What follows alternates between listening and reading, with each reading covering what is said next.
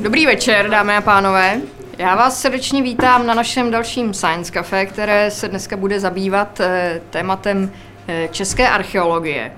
Eh, dříve než se pustíme do debaty, tak vás jako obvykle seznámím s tím, jak dnešní večer bude probíhat a pro ty z vás, kteří jsou zde poprvé, tak zmíním také, co to vlastně Science Cafe je.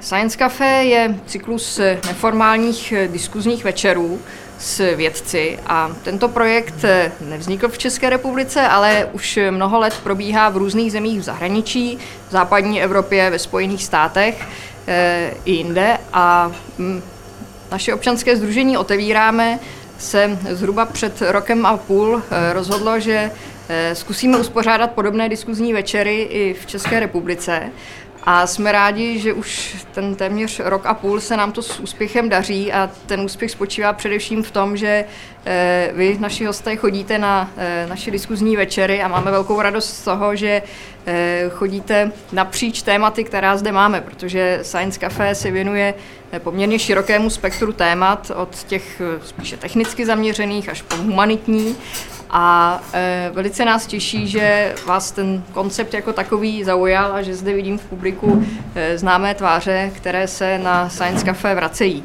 E, samozřejmě zde srdečně vítám i ty z vás, kteří jsou zde poprvé a které právě zajímá téma české archeologie. E, vám jenom tedy zmíním, jak náš večer bude probíhat. E, máme zde dva hosty, které vám za okamžik představím a kteří budou mít e, úvodní slovo. A potom přijde na řadu eh, už samotná diskuze, kdy eh, bude na vás, jaké dotazy budete klást a eh, jakým směrem se, se naše debata vyvine. Celé Science Café je založeno na jakési neformálnosti, která vyplývá už z toho, že se tady scházíme nad pivem nebo nad šálkem kávy.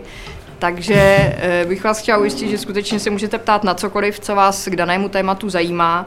Eh, máme takové, takové pravidlo, že žádná, žádná otázka není nějak hloupá nebo banální, prostě cokoliv vás zajímá, na to se zeptejte a my se, my se snažíme eh, jak někdy také říkám, překonat takový ten syndrom těch školních tříd, kdy třeba člověk má nějakou otázku, ale bojí se zeptat. Tak tady u nás se vůbec nemusíte bát zeptat. Technicky ještě dodám, že eh, jakmile se budete ptát, tak prosím eh, nezapomeňte se přihlásit jen tak lehce. Není to kvůli tomu, že bychom vás nějak vyvolávali, ale je to kvůli tomu, že eh, naše diskuzní večery natáčí Český rozhlas Leonardo, proto tady ten mikrofon. A jakmile budete klást otázku, tak prosím vyčkejte na mikrofon a ptejte se do mikrofonu. Stejně tak, pokud budete mít třeba ještě nějaké doplnění k vaší otázce, tak prosím skutečně na ten mikrofon vyčkejte, abychom pak ten záznam měli kompletní a aby se eh, to i kolegům v rozhlase dobře zpracovávalo a všechno bylo zvukově v pořádku. Záznamy Science Cafe si pak můžete eh, poslechnout na Českém rozhlase Leonardo v pořadu Víkendová univerzita a pokud to nestihnete v termínu, ve kterém se to vysílá, což je vždy v sobotu, tak se můžete podívat i do archivu Českého rozhlasu Leonardo, kde jsou záznamy Science Cafe volně ke stažení. Eh, dnes tady máme také ještě eh, kolegy s kamerou, eh, protože dnešní, dnešní debatní večer bude natáčen natáčen kolegy z občanského združení No Label Project, takže potom na našich webových stránkách najdete i, i odkaz na takovou malou reportáž, která z dnešního večera vznikne. Tak, plán časový je takový, že Obvykle debaty vedeme tak zhruba do deváté hodiny, čili tak celé dvě hodinky. Eh, v případě, že byste eh, měli pak ještě nějaké doplňující dotazy a hosté měli třeba ještě čas tady s námi nějakou chvilku zůstat, tak eh, je možné se jich na něco zeptat třeba ještě poté, což vždy záleží na tom, jak, jak se debata rozvine a pak už je to skutečně velmi neformální. Tak já věřím, že jsem na úvod na nic nezapomněla. A teď myslím, že už je nejvyšší čas představit naše hosty. Já vítám pana docenta Jiřího Musila, který je ředitelem Ústavu pro klasickou archeologii Filozofické fakulty Univerzity Karlovy. Dobrý večer. Děkuji. Dobrý večer. A naším Dalším hostem, kterého znáte už z jednoho z našich předchozích večerů, je pan doktor Martin Tomášek, který byl dlouholetým zástupcem ředitele Archeologického ústavu Akademie věd. Dobrý, Dobrý večer. večer.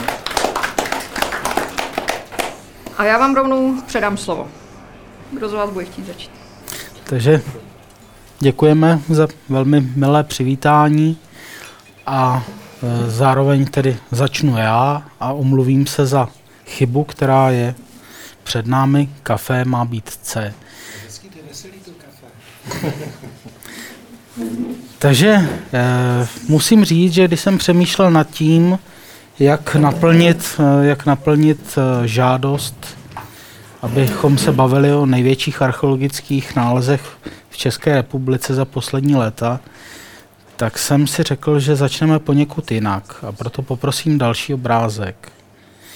Protože je třeba si uvědomit, že v České republice, která má nějakých 10 milionů obyvatel, v oboru archeologie pracuje 666 lidí, což, jak řada z vás ví, asi je ďáblovo číslo, doufejme, že to není tak úplně signifikantní. A v těch e, terénních věcech, které máme na starosti a musíme zachraňovat naše památky, nás pracuje pouhých 265, což, jak všichni asi uznáte, není úplně velké číslo. Takže poprosím dál. Asi mnoho z vás neví, že na území Čech působí 71 oprávněných organizací, které mohou provádět archeologické výzkumy, což je v celku asi zajímavé číslo, ale ve skutečnosti to tak není. E, nestíháme vůbec to, co se tady v této zemi děje. Že tady vidíte tu strukturu a můžu říct, že těch 52 organizací a muzejních pracovišť je tak řečeno jednomužných. Nejsou tam dva nebo tři archeologové, je tam pouze jeden. Poprosím dál. Tady vidíme eh, členění podle krajů, takže to první je hlavní město Praha, samozřejmě. Zde je nejvíce archeologů, protože zde sídlí Archeologický ústav Akademie věd, Národní památkový ústav a řada dalších institucí. A potom vidíte Jihomoravský kraj, tam je to stejné, Archeologický ústav Akademie věd v Brně a e, Univerzita Masarykova, která tam sídlí. Ale když e, mi dovolíte poznámku, tak ten 14. kraj je Karlovarský kraj, kde sídlí pouzí dva archeologové. To znamená, že v Čechách je to takto, takto v celku, řekl bych, nevhodně rozčleněno. Poprosím dál. Archeologické e, výzkumy, které probíhají v této zemi, jsou přirozeně ze zákona. E, ten základní, základní zákon je o státní památkové péči, už je přes 20 let starý, jak oba dva, e, všichni vidíte. A ty další zákony ty jsou mladší, ale nutno říci, že se v té praxi, v které jsme, e, příliš neprojevují. Poprosím dál. Tohle je taková podivná tabulka, protože jistě si všichni položíte otázku, kolik archeologických lokalit v této zemi vlastně je a které z nich jsou chráněny. E, můžu říct, že tady jsou desetitisíce archeologických lokalit, které jsou nesmírně důležité, eh, protože znamenají jakýsi charakter té krajiny, která se vyvíjela v historickém rámci. A eh, ústřední seznam kulturních památek znamená například, že v této zemi je chráněno pouhých 30 středověkých vesnic, že jsou chráněny pouhé čtyři měšťanské domy a není chráněno vůbec třeba z eh, centrum Prahy. Je to velmi zvláštní, ale centrum Prahy, ač pana památka UNESCO, je chráněna jako pouhé území s archeologickými nálezy. Takže eh, domnívám se, že toto je největší malér archeologické památkové péče a péče o archeologické kulturní dědictví naší země v, Čes, v této chvíli. Poprosím dál. Takže teď eh, prosím se dostaneme konečně k výzkumům a opět ty se umlouvám, že zůstaneme u čísel. Tady vidíme uh, vydaná, vydaná rozhodnutí o tom, že se má cokoliv kde něco stavět. Poprosím další. A vidíme například, že v roce 2008 bylo v celé české zemi vydáno 140, eh, jestli dobře vidím, 149 tisíc stavebních povolení. Eh, zpráv o archeologickém výzkumu bylo podáno pouhých 2129. Z toho vidíme obrovský nepoměr toho, co by mělo být zkoumáno a co nebylo zkoumáno. Souvisí to s otázkou nebo s tématem našeho večera, to znamená nejvýznamnější archeologické výzkumy. Nejvýznamnější archeologické výzkumy bychom mohli definovat asi tak. To jsou veškeré výzkumy v této zemi, které definují archeologickou krajinu. Zanikající archeologickou krajinu v důsledku eh, vývoje naší společnosti a v důsledku naší činnosti. Bohužel k tomu, jak je vidět, nedochází. Vidíte ten obrovský nepoměr 140 tisíc, teda 140 tisíc a 2129 uh, eh, akcí. To je, přiznávám se, aspoň pro mě nepoměr velmi, velmi vážný. Nicméně podívejme se aspoň v nějaké zkratce skutečně na to, kvůli, tomu, kvůli čemu jsme zde, to znamená na ty záchranné archeologické výzkumy, na ty výzkumy, které jsou podstatné a kterých je minimálně těch 2000, které jsme viděli. Eh, jeden z největších výzkumů Archeologického ústavu Akademie věd České republiky, který realizovala především paní doktorka Šumberová, je obchvat Kolína. Eh, tady vidíte základní data o tomto výzkumu. Archeologické situace zde byly zachyceny cirka na 40 hektarech a zkoumané areály byly využívány opakovaně v průběhu celého pravěku i v raném středověku. Nejvýznamnějším výsledkem byl odkryv neolitických, neolitických rondelů, z nichž dva byly v podstatě největší v celé Evropě. Dále byly zkoumána další sídliště a to v celku je asi e, druhotné. Nicméně musím říci, že proto, o čem se dneska budeme bavit, je v celku zajímavý ten pohled e, vpravo dole, kdy tam vidíte tři, ty tři malé postavy. Ty tři malé postavy mají na hlavě takový signifikantní, v celku za to, trojuhelníkovitý tvar. Ten trojuhelníkovitý tvar znamená, že mají na hlavě klobouk, který je větnamský a znamená to, že dneska v české archeologii z nějakých, já nevím, 50%, dělníci na archeologickém výzkumu, tedy ti, kteří poznávají českou, českou historii a archeologii, tak jsou Větnamci. Je to podle mého nesmírně zajímavé zjištění a je to, zmyš, je to zjištění, které, myslím si, vede k zamyšlení. Poprosím dál. Eh, pokud jsme se teď věnovali chvilinku malinkou výzkumu v Kolíně, tak ten Kolín eh, byl příkladem archeologického výzkumu, který byl vyvolán činností velkého developera, čili eh, ředitelským, ředitelstvím silnic a dálnic. Teď se dostáváme do druhé položky a to jsou rodinné domy. Také rodinné domy samozřejmě pod sebou e, mají archeologickou položku a je třeba nějakým způsobem je dokumentovat. Eh, díváme se na jeden eh, snímek eh, z Mikulovic, což je na Pardubicku, kousek od Pardubic. A je to lokalita, která je nesmírně zajímavá, protože je to polikulturní lokalita s, s doklady osídlení z řady pravěkých období od nějakého neolitu až v podstatě po raný středověk. Po posledních letech de facto je to největší unětické pohřebiště, které bylo vykopáno archeologickou metodou v České republice. Je to přesně ta věc, kdy možná si položíte otázku, jelikož to jsou rodinné domy, z jakých peněz je toto hrazeno.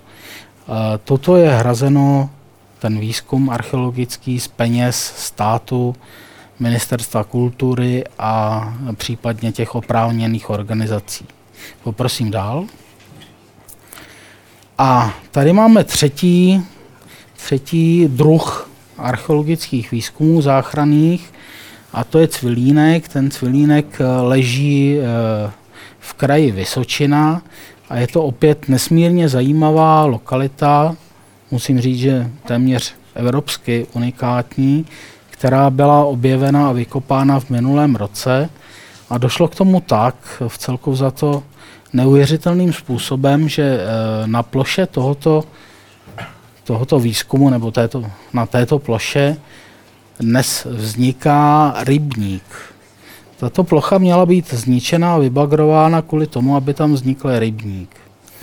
A ten plán, který vidíte a který mohu popsat, eh, je takový, že v té horní části vidíme těžební areál z 13. století, kdy eh, ti těžaři přišli, průbíři a hledali stříbro, nalezli ho, udělali tam šachtu a těžili stříbro.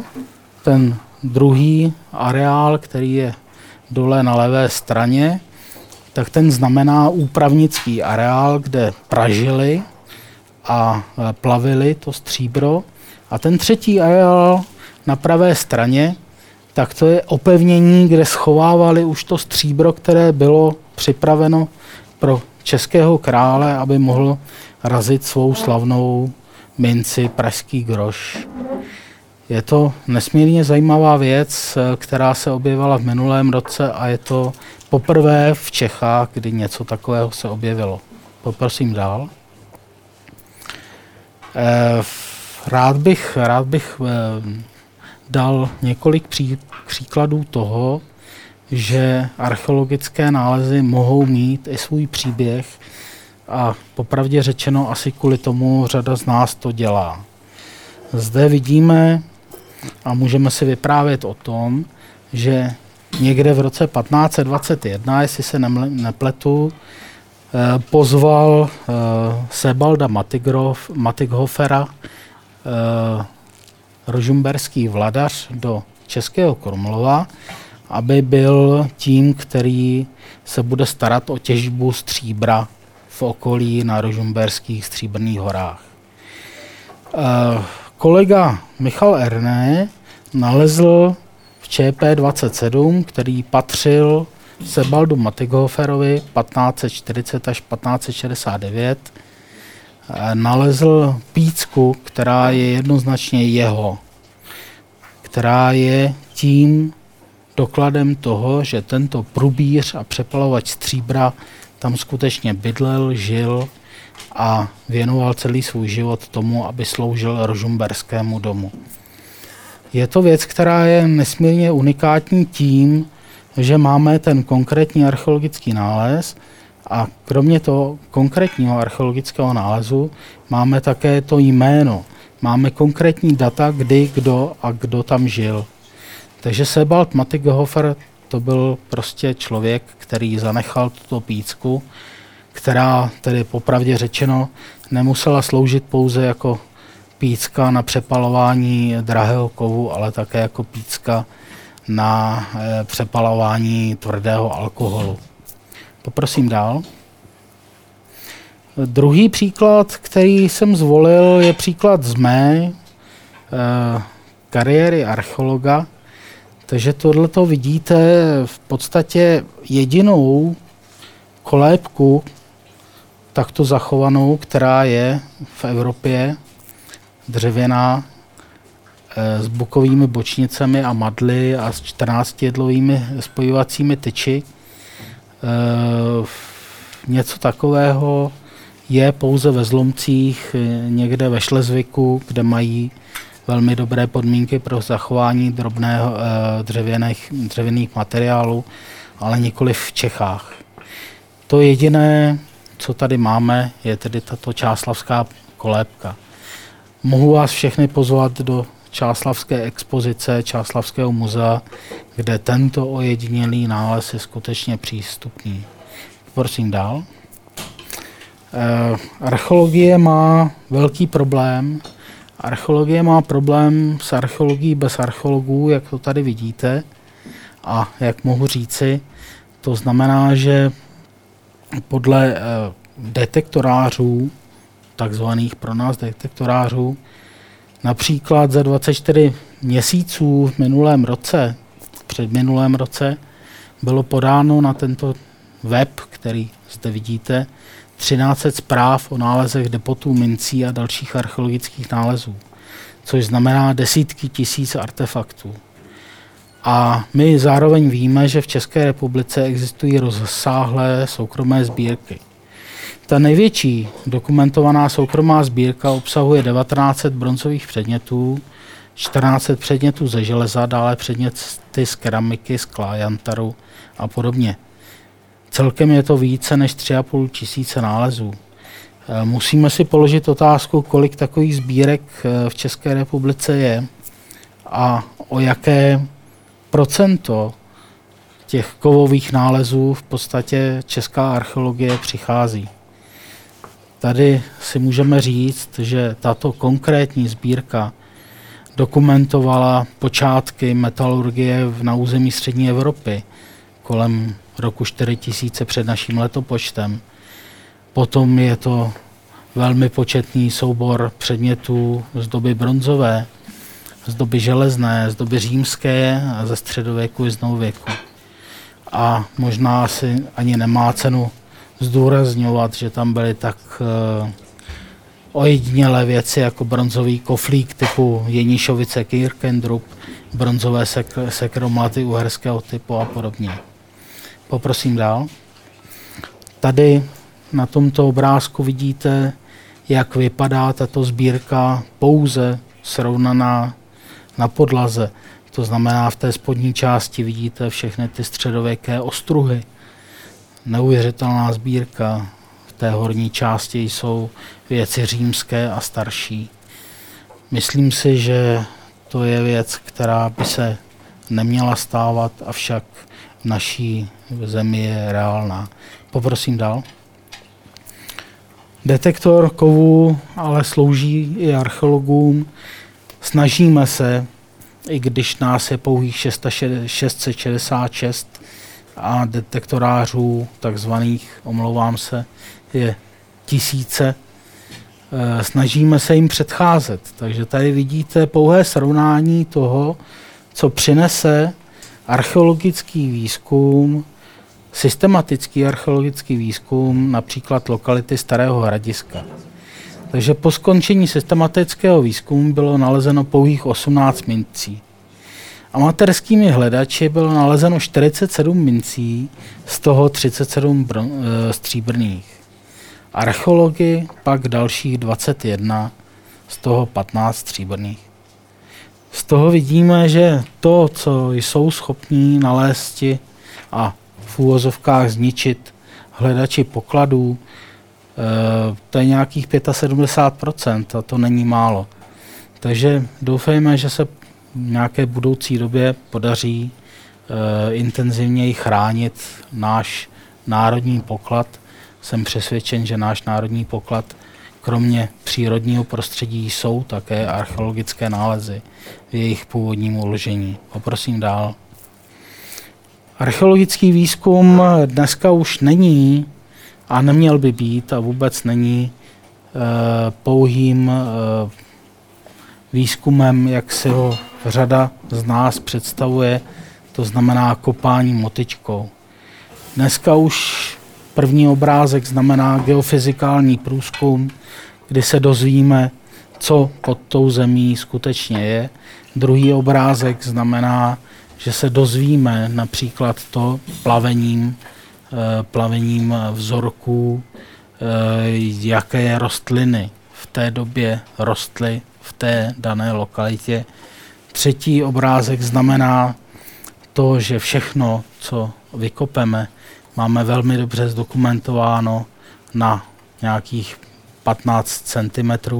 A čtvrtý obrázek například znamená to, že když najdeme nějaké kostelní pozůstatky, tak se k ním chováme velmi pětně, určíme, jakým způsobem e, ti lidé zemřeli, pokud jsme toho schopni, jakého byli pohlaví a stáří a pokusíme se je uložit zpátky. E, samozřejmě tady není, nejsou další metody, jako je například letecká archeologie a tak dále. Poprosím dál. Takže, když dovolíte, než předám slovo panu docentu Musilovi, chtěl bych říct jednu věc, e, nebo několik věcí. Ta první je, že archeologie, kterou jste teď viděli ve velmi krátké zkratce, je pouhou záchranou archeologií. Není to ta archeologie, která by měla objevovat. Prostě to jsou věci, které musíme dělat a je velmi špatné, když je nemůžeme dělat. Platí to, že archeologický výzkum je souhrn odborných činností, které dokumentují stav a zachraní část archeologické komponenty v historické krajině. Platí to, že archeologie je prováděna ve veřejném zájmu a platí to, že archeologické výzkumy musí být přístupné veřejnosti. Eh, rád bych upozornil na to, že například v minulém roce archeologický ústav po 30 letech byl schopen vydat eh, osmidílnou monografii o pravěkých dějinách Čech. Kdybychom neměli archeologické výzkumy tohoto charakteru, které jsem vám teď eh, předvedl, tak by tato, tato publikace nikdy nevznikla. Zároveň je třeba říci, že je řada e, výzkumů, které do tohoto segmentu zase tak úplně ne, nezapadají. Jsou to výzkumy poznávací a ty výzkumy poznávací si dovolím, aby vám předvedl kolega Jiří Musil. Dobrý večer, ještě jednou vás e, zdravím a připojím se k panu kolegovi s poděkováním, že mohu dnes vystoupit na této půdě, respektive v prostorách Science Cafe. Eh, já si myslím, že tady zaznělo do tohoto okamžiku spousta důležitých a podstatných informací. Víte, eh, jestliže jde o eh, práci s archeologickým pramenem, nebo respektive získávání archeologických artefaktů, tak je jistě důležité říci, že nejde o boj s detektoráři nebo o řekněme, nějakou nevraživost, která by eh, mezi těmi takzvanými profesionály a mezi amatéry měla fungovat. Eh, v tomto ohledu to tak samozřejmě není. Eh, my máme zcela pochopitelně rádi svůj obor a také se mu snažíme věnovat tak, jak nejlépe to jde. A je to pro nás koníčkem, stejně jako pro zcela neidentifikovatelné množství Eh, amatérských kolegů, kteří postupují podobnými metodami. Já bych jenom na počátek rád řekl, že eh, je tady jeden podstatný problém. To jest, chceme-li získat předmět jako takový, a nebo nás zajímá, v jakém kontextu je uložený, v jaké souvislosti, co vlastně nám může říci. Archeologické prameny jsou eh, poněkud specifické a jejich vypovídací hodnota je relativně omezená. Tak, jak to bývá samozřejmě i v jiných, v jiných problémech, v jiných oborech. To je skutečnost. Jenomže nejde o to, abychom byli starožitníky, kteří své vlastní vitríny zaplní krásnými artefakty, které jsou cené z uměleckého hlediska, anebo eh, cené materiálem, ze kterého jsou vyrobeny. To nikoliv. Totiž eh, ztratíme tu podstatnou část a to je přesně to, co bylo meritem eh, vystoupení pana kolegy, tu podstatnou část informací, které nám tyto prameny mohou říci. A jestliže jde o můj čas, který mi byl dnes vyhrazen, tak samozřejmě bychom eh, měli říci jednu podstatnou skutečnost. Dnes, a to je nutné zdůraznit, archeologie opravdu není o vyhledávání či zkoumání zajímavých, interesantních lokalit. E, samozřejmě jde nám o ten komplexní pohled na danou věc, na danou problematiku. Nutné je to, co právě realizují kolegové z Archeologického ústavu a z celé řady dalších institucí, které k tomu, jak jste viděli, mají státní oprávnění v uvozovkách. Tedy ta tvrdá, náročná záchranná činnost. To, co vidíte při svých procházkách Prahou nebo při každodenních cestách do práce, ať jsou to výzkumy e, v zázemí obchodního domu Máj nebo výzkumy na náměstí republiky, ohromné středověké aglomerace, které díky těmto aktivitám samozřejmě můžou přijít nebo přicházejí na denní světlo. Nicméně jde-li o druhou složku eh, archeologické práce a disciplíny, kterou v Čechách vlastně, řekněme, eh, my máme tu možnost prezentovat a o kterou se eh, snažíme a snažíme se ji rozvíjet, tak to jsou přesně ty avizované výzkumy systematické. Já bych tady v tomto okamžiku chtěl podotknout jednu důležitou věc. To jistě v diskusi může zaznít a předpokládám, že se tak stane.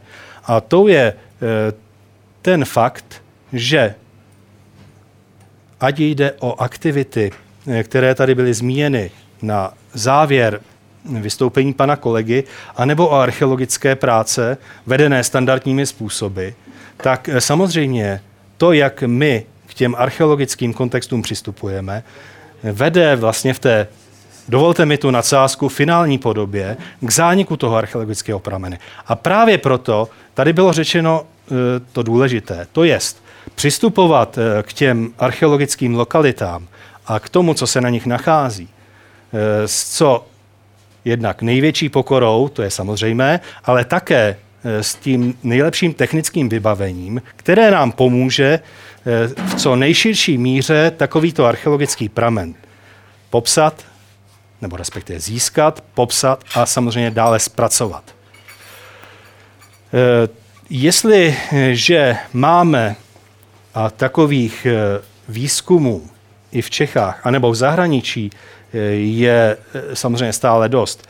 Takzvané výzkumy systematické, to znamená, že archeologové či další badatelé, kteří se mohou či musí na tom výzkumu podílet, musí mít jasně stanovený cíl a také metody, kterými můžou k tomu pramenu, k tomu prameni tedy přistoupit v co nejširším kontextu.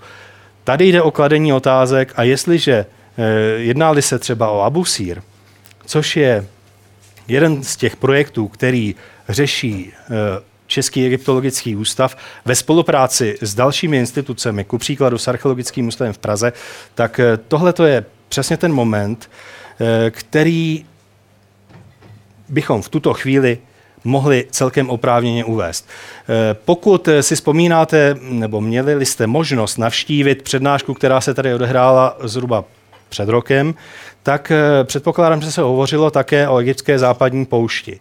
Eh, to je jeden z těch výzkumů, kterého jsem se měl možnost tady společně s panem kolegou zúčastnit a bude-li čas, ještě se k němu dnes dostaneme.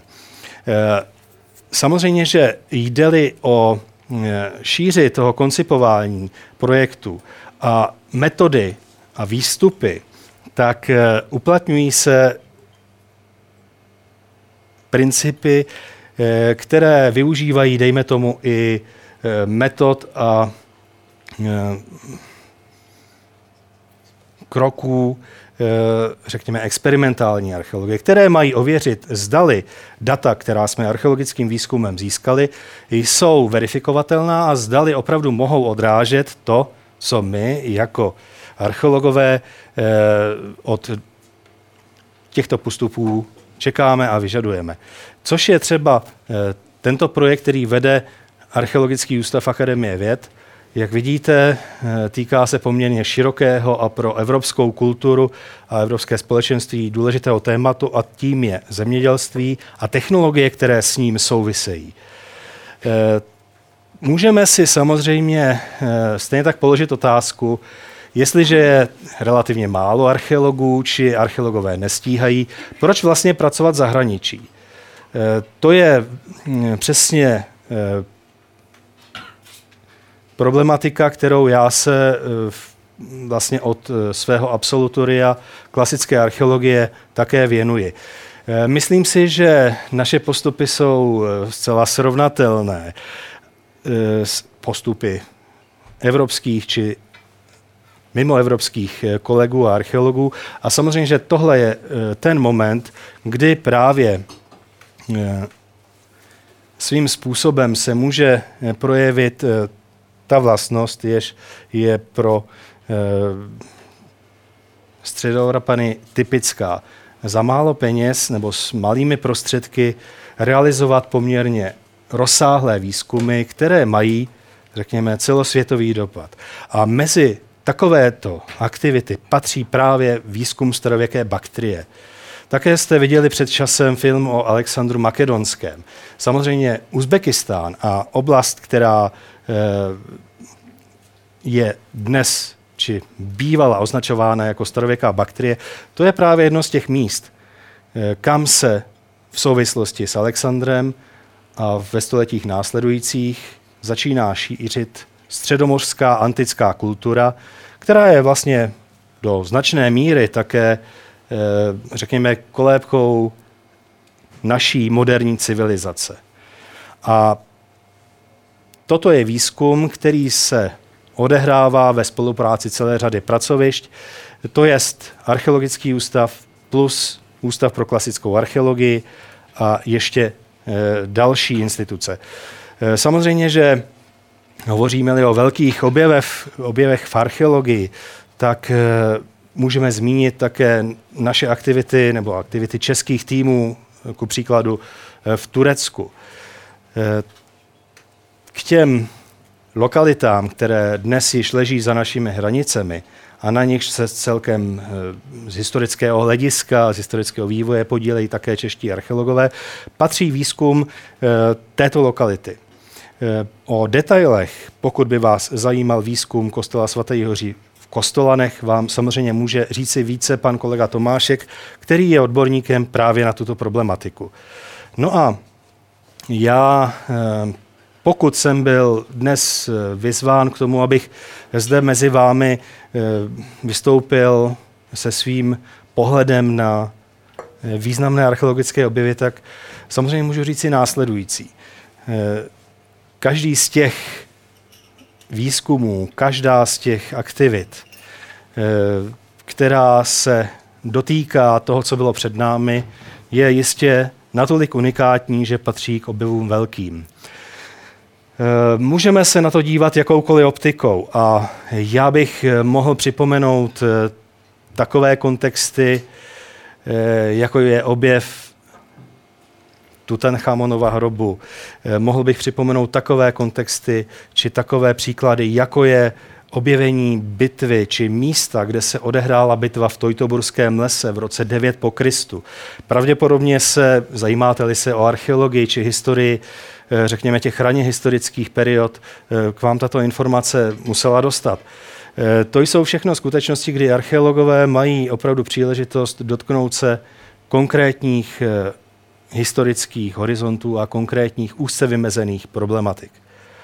Nicméně, jde-li o ty aktivity, které souvisejí eh, s výzkumy, řekněme, eh, obecnějšího charakteru, eh, s výzkumy, které dokumentují lokality, jež nejsou jako ty, o nichž tady zatím bylo hovořeno, postiženy tím akutním zánikem, tak samozřejmě já v tuto chvíli můžu uvést několik příkladů, řekněme, eh,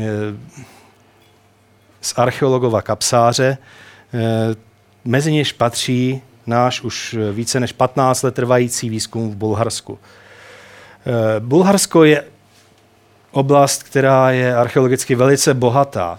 A my tady navazujeme na aktivity našich předchůdců, kteří zde začali působit už na konci 19. a počátkem 20. století.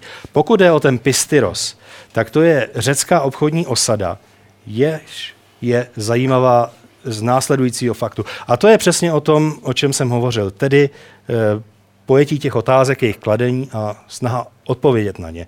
Samozřejmě, že většina z vás, nebo respektive všichni známe ty velké řecké lokality, či ta města, která leží na černomořském pobřeží. Jestli je to Varna, starověký Odessos, Mesembria, Nesebar.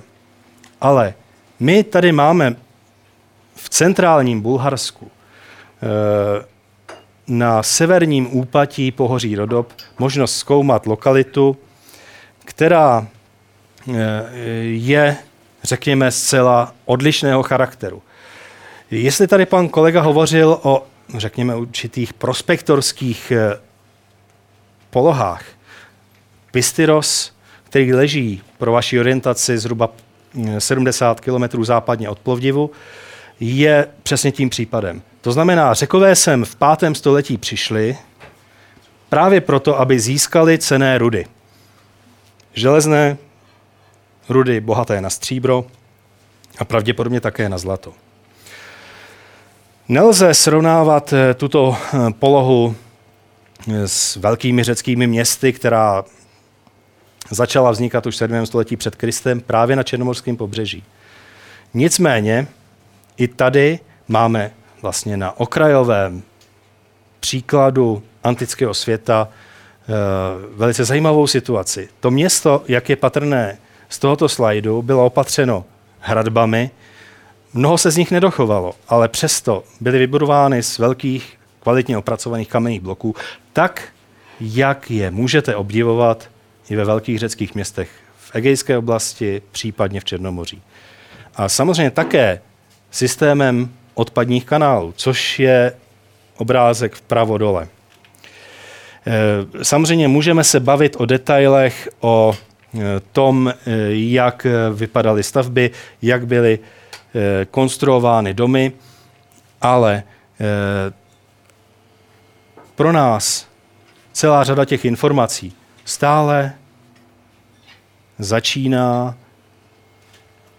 a mnohdy také končí u takovýchto drobných fragmentů. Netřeba to dále rozvíjet. Nicméně, eh, proč jsou i tyto drobné střepy, a to je přesně ten problém, o kterém jsme tady hovořili před chvílí, proč jsou pro nás tak důležité? Může to na první pohled vypadat jako předmět, který eh, opravdu je k nepotřebě.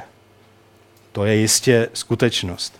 Ale pokud s ním můžete pracovat přesně v tom místě, kde byl uložen po té, co přestal fungovat, tak má velikou vypovídací hodnotu.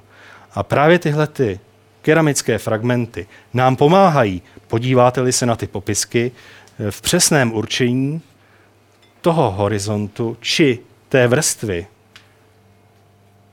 ve které byly uloženy. Takže od těchto drobností můžeme přistoupit třeba k hezčím příkladům řecké keramiky, která byla vyráběna v té době v Aténách a právě i do Pistyru se velice hojně vyvážela. Jsou to příklady takzvané červenofigurové keramiky, jak vidíte, z konce pátého, počátku čtvrtého století. Vesměs se jedná o nádoby, které používáte i v tuto chvíli, tedy o číše, z nichž se dalo pít víno, případně jiné bohům libé nápoje. No a e, důležité, kromě takovýchto drobných e, úlomků, e, nepotřebných hliněných nádob, jsou samozřejmě také mince. A to je přesně ta skutečnost, že tady se jedná o předmět, který je zcela pochopitelně zájmem celé řady e, e, sběratelů. Ale v kontextu či v korelaci těch nálezových okolností nám právě ty mince, vzhledem k tomu, že je můžeme dobře datovat, mohou pomoci eh, k upřesnění chronologie, k tomu, jak vlastně danou situaci zhodnotit. No a jestliže bych sám ze svého hlediska mohl hovořit o skutečnostech, které pro mě představují velké archeologické objevy, dovolte mi být také trochu osobní. Měl jsem tu možnost, že v roce 1998 se nám podařilo objevit depot čítající takřka 500 stříbrných mincí.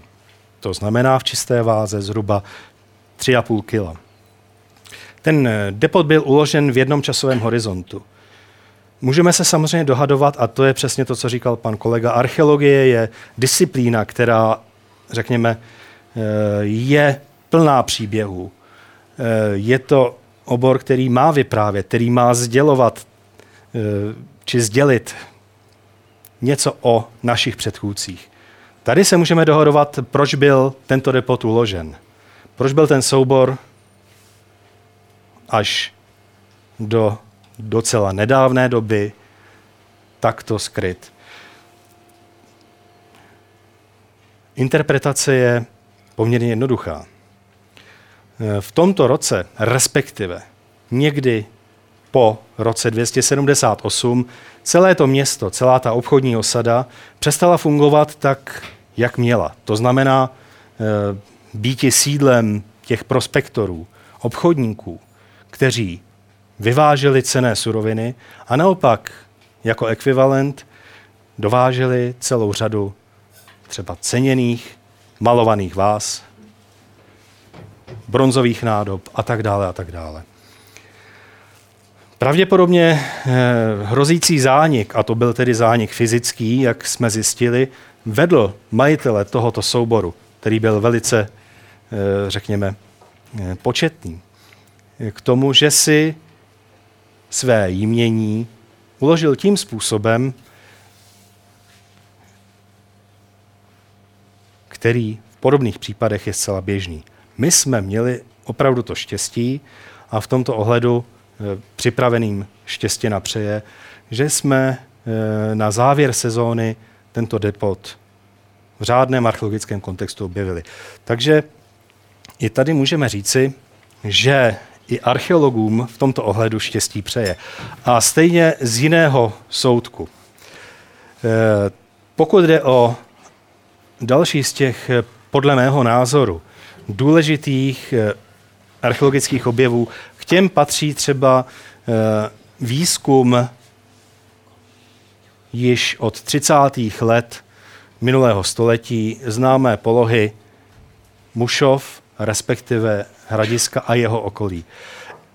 V tomto ohledu opět eh, archeologové využili eh, metod, který už tady byly dnes zmíněný, tedy letecké prospekce.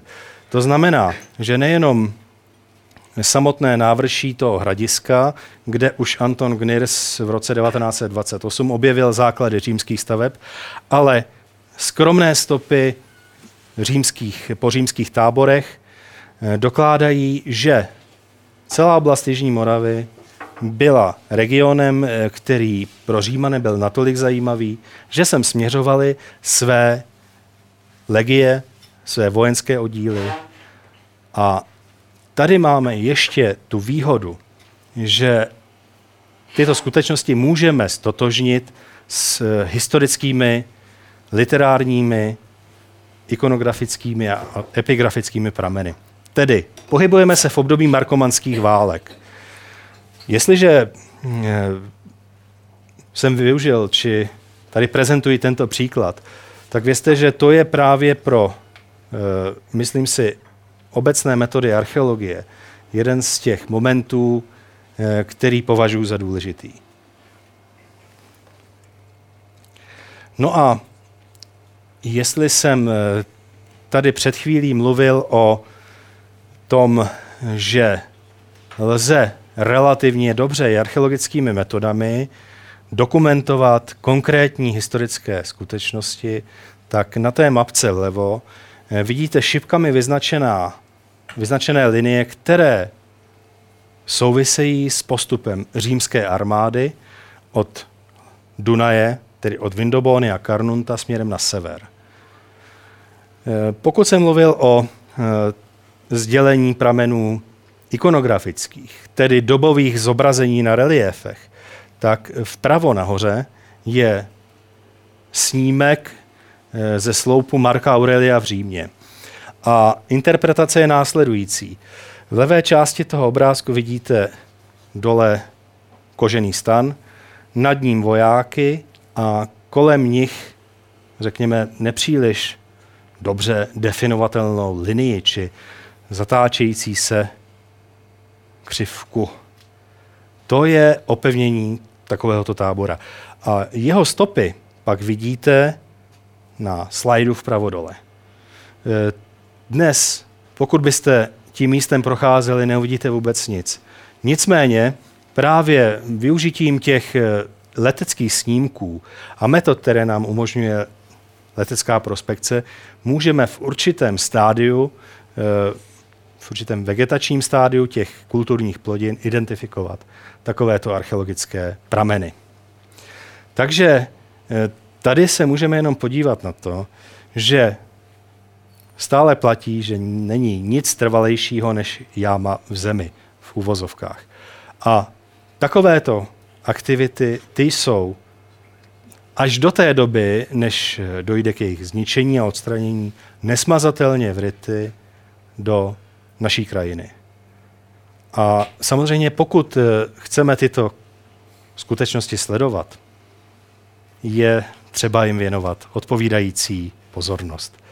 Ale eh, mohl bych pr- pokračovat v prezentaci. Eh, samozřejmě, že hm, se dostaneme i k té západní poušti. Nicméně, já si myslím, že už jsem tady hovořil dostatečně dlouho a jak už bylo řečeno na samém začátku, my budeme velice rádi, pokud eh, uslyšíme vaše dotazy a samozřejmě pokusíme se na ně zodpovědět. Jenom nás prosím šetřete, protože naše vědění je, jak to tak bývá, omezené, ale budeme se snažit případně uspokojit vaše dotazy. Děkuji. Tak a teď už skutečně, jak říkal pan docent Mucil, prostor pro vaše dotazy. Tak hlásí se někdo s prvním dotazem? Tak než si, než si je rozmyslíte, tak já bych se chtěla zeptat nejprve pana doktora Tomáška, který hovořil o e, tom, že centrum Prahy má ten poněkud úplně nestandardní status toho e, archeologického území, tak já jsem se chtěla zeptat, co by to vlastně mohlo změnit, aby, aby se to centrum Prahy dostalo e, jaksi legislativně tam, kam, kam má. E, kdo by musel s tou iniciativou přijít? Jak to vlastně funguje? To se přiznávám, že není snadná otázka. Ještě aby složitější to, odpověď. aby se to změnilo, tak to by musel náš eh, osvícený parlament zaujmout stanovisko. A někdo by parlamentu musel dát eh, návrh na nový památkový zákon. Eh, od roku 1989 byly tři, pokud si dobře pamatuji, návrhy na nový památkový zákon, který by toto řešil. Dva skončili v parlamentu a jeden nedošel ani do vlády. Je to nepochybně škoda, ale bohužel stav je takový. To znamená, že my se řídíme zákonem, který je z roku 1987. Zdůrazní 87 a on skutečně akceptuje věci, které dneska nejsou naprosto podstatné, politické věci a nezdůrazňuje a ne, nezohledňuje věci, které jsou z dnešního hlediska podstatné. Takže velmi, přiznávám se, triviální příklad je to, že dnes je z archeologického hlediska chráněno bojiště u Lipan Bojiště u Lipan my vlastně ani nevíme historicky, kde je, ale přesto je chráněna ta mohyla a její okolí, které je z druhé poloviny 19. století. A tak je to bohužel s řadou archeologických lokalit v ústředním seznamu. Takže tak asi to, tak asi to je. Dobrý večer. Zazněly tady stezky na amatérské hledače. Dokonce, jestli si dobře pamatuju, tak byla věta, že česká archeologie přichází o nesmírné hodnoty. Eh, samozřejmě jsou hledači, kteří hledají pro peníze, ale nakonec stejně ty artefakty se dostanou k nějakým amatérům, kteří ale mají zájem o archeologii a tyhle ty sbírky sbírají. Vy se s nimi nemůžete dohodnout, vy nemůžete třeba i vzdělat, na to, k tomu, aby zachovávali nebo aby se starali to ten kontext, kde to bylo nalezeno a tak dále. Jo. Čili v podstatě oni jsou, vy je nezlikvidujete, vás je málo, nemáte peníze a tyhle ty lidi o tom zájem mají. Není s nimi nějaká domluva? To je, musím říct, velmi dobrá otázka. E, velmi dlouhou dobu v archeologické obci se říkalo, že s nimi domluva není a že s nimi nemusí, nemůžeme mluvit. V dnešní době je to tak, že máme platný zákon. A ten platný zákon v podstatě říká, že s nimi nesmíme mluvit. Ale my se snažíme jako archeologové chápat přesně to, co jste pojmenoval. To znamená to, že každý má svým způsobem nárok na to poznat svou vlastní historii. A to, že každý z nás má nárok na to mít své hobby, které je poznáváním historie, archeologie a tak dále. E, myslím si, že další vývoj v této zemi bude takový, že se s nimi, s tou částí, která s námi bude chtít mluvit, domluvíme a budeme postupovat společně. Ale v této zemi, eh, v této chvíli a v této zemi je to tak, že opravdu jsou to dva tábory, které jsou nesměřitelné. Ale doufejme, že ta budoucnost bude trošku jiná. Eh, mě by zajímalo, eh, jestli to, že se staví opevnění nebo nějaká, nějaké hradby, tak jestli to je věc, která je prostě od, od, od jak živa, nebo jestli se to dá vystupovat k nějakému, nějakému období lidských dějin nebo nějakého vývoje. Mohu? Na, na tuto otázku samozřejmě eh, lze odpovědět eh, asi v té obecné rovině. Pokud jde o eh, výběr místa, které mělo mít funkci sídliště, tak dá se říci, že při nejmenším od neolitu a dejme tomu od neolitu řeckého, tady se pohybujeme, řekněme, už v šestém tisíciletí před Kristem nebo na jeho konci, je právě tento fenomén eh, celkem běžným prvkem. Eh, samozřejmě opevnění je důsledkem skutečnosti, že eh, řekněme, je vyvoláno jakousi obecnou, obecnou potřebou či obecným ohrožením a toto je jejím výsledkem. Toto je Eh, výstupem tohoto momentu. To znamená, že při nejmenším od této doby.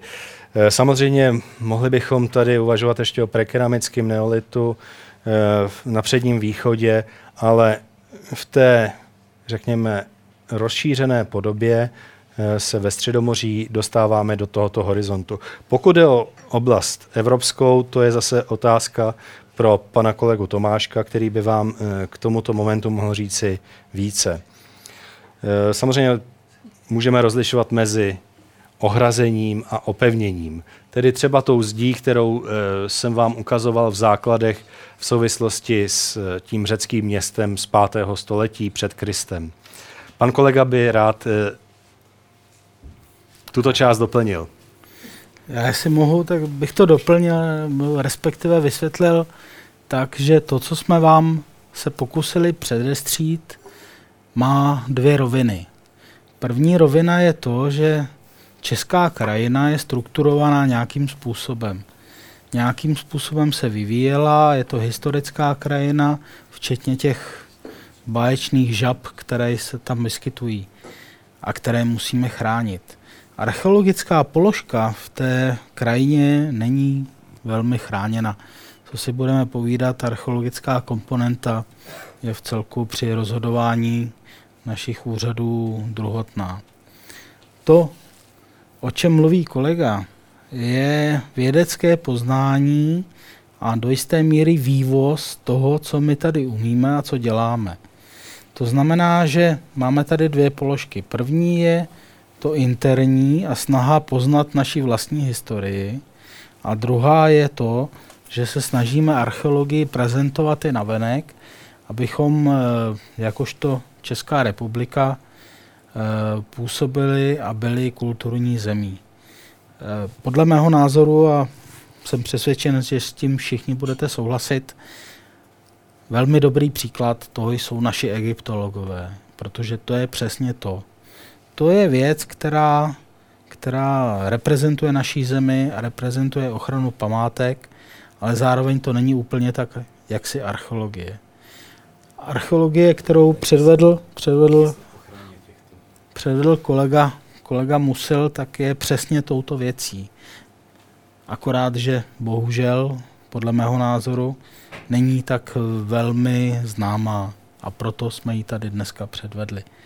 Takže uvědomme si to, že archeologie v této zemi je trošku něco jiného než to, co děláme na venek. Už nějakou tu svou otázku. Eh, já jsem se někdy dočetl, že, to, že existovalo období v lidských dějinách, kde se, že to nebylo běžné, že se lidská sídla opevňovaly. Prostě asi, asi nebyl důvod. A, a pak existuje období, od kterého to začalo být běžné. Začalo být, a vám neřeknu přesně ty detaily, co se nepamatuju, kdy se skutečně začalo, uh, že začali se lidé prostě z nějakých důvodů, neví se přesně nějakých, budovat ty opevnění, začali se bát sami o sebe. Tak uh, jestli to je pravda, to mě jen zajímalo, jestli to skutečně takhle, je, je, je to fakt, anebo jestli to je pouze uh, nějaká domněnka, nebo nějaký pouze uh, domněnka. Ano, pokud jde o ty obecné trendy, které o ty obecné trendy, které vedly k budování nebo respektive k výstavbě eh, ohrazení kolem lidských sídlišť. Já si opravdu myslím, že eh, to nelze takto generalizovat. To znamená, eh, ještě do denávné doby, dovolte mi tu paralelu, se hovořilo o skutečnosti, že minojské paláce na Krétě neměly opevnění. Ono svým způsobem možná opravdu nebylo potřeba. Proč? Protože ta nadvláda Knosu a jeho obyvatel, jeho eh, čelních představitelů na moři byla natolik, intenzi, nebo natolik výrazná, říká se tomu řecky talasokracia, eh, že nebylo potřeba se bránit i v tomto ohledu. Takže můžeme se domnívat, nebo respektive můžeme tu otázku pokládat z různých zorných úhlů. Tady si myslím, že je spíše eh, třeba na ní odpovědět tak, proč byl důvod, aby podobná opevnění vznikala. Tedy eh, nedá se asi říci, že by byla, nebo respektive, to víte, moje vědomosti jsou omezené, ale pokud vím, tak nedá se říci, že by eh, byla taková holubičí éra v lidských dějinách, v uvozovkách, že by prostě podobná opevnění nebo respektive podobné prvky se nebudovaly. To jistě je eh, otázka k úvaze. Spíše si myslím, že takovéto prvky začaly vznikat ve chvíli, kdy byly opodstatněné. To znamená, že byl důvod, proč je budovat. Paleolitická eh, lokalita jistě asi opevnění neměla. Ohrazení, to je skutečnost. Ale po, podívejme se na tu otázku tak, zdali můžeme něco podobného předpokládat. Je to asi spíše s určitým stupněm společenského vývoje, tedy prvek, který se s ním pojí. Tak bych na to odpověděl. Římsko-provinciální vily, eh, pokud eh, opustíme Středomoří a eh, podíváme se třeba do Maďarska nebo Rakouska, opevnění také neměli až do třetího století. Od poloviny této éry najednou ty vily začínají mít mnohem pevnější podobu a jakési fortifikační prvky v nich vidíte. A s čím to souvisí? S útoky Germánů nebo obecně barbarů samozřejmě do té velice pro ně zajímavé oblasti a bohaté, jako jsou římské provincie. E, omlouvám se možná, že eh, ta odpověď nebyla správně formulovaná, ale meritem eh, jsou právě tyto skutečnosti. Já si, já si mohu jenom tu odpověď kolegy musela doplnit, nebo respektive Musíš. nějakým způsobem z mého hlediska interpretovat. Ono jde do, do jisté míry o to, že v té době nebo v těch dobách dávno minulých ty lidé, ti lidé měli k sobě dál. To znamená, že v podstatě nebylo potřeba opevňovat. Řekl takže to třeba velice lapidárně. Třeba, ano, velice Děkuji. lapidárně to Děkuji. říkám. takže třeba s, eh, my, nebo respektive kolega by mohl velmi dlouho vyprávět o válkách eh, Římanů vůči Germánům, ale přátelé, představme si, že Germáni, na které útočili ti zlí Římané v úvozovkách, tak neměli vlastně jediné opevnění. Neměli to kvůli tomu, že necítili potřebu se opevňovat, protože prostě mezi nima, mezi těmi osídleními, mezi těmi sídlišti byly takové desítky a stovky kilometrů, že v podstatě to bylo jedno.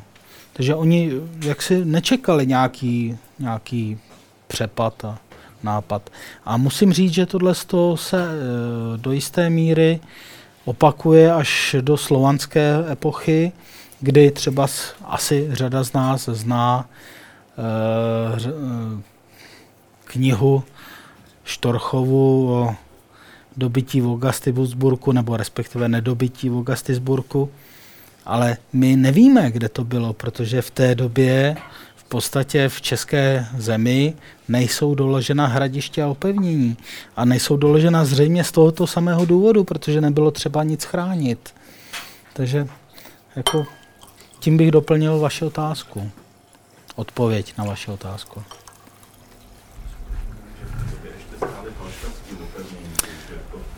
To je... Oni se klidně mohli bránit v původním.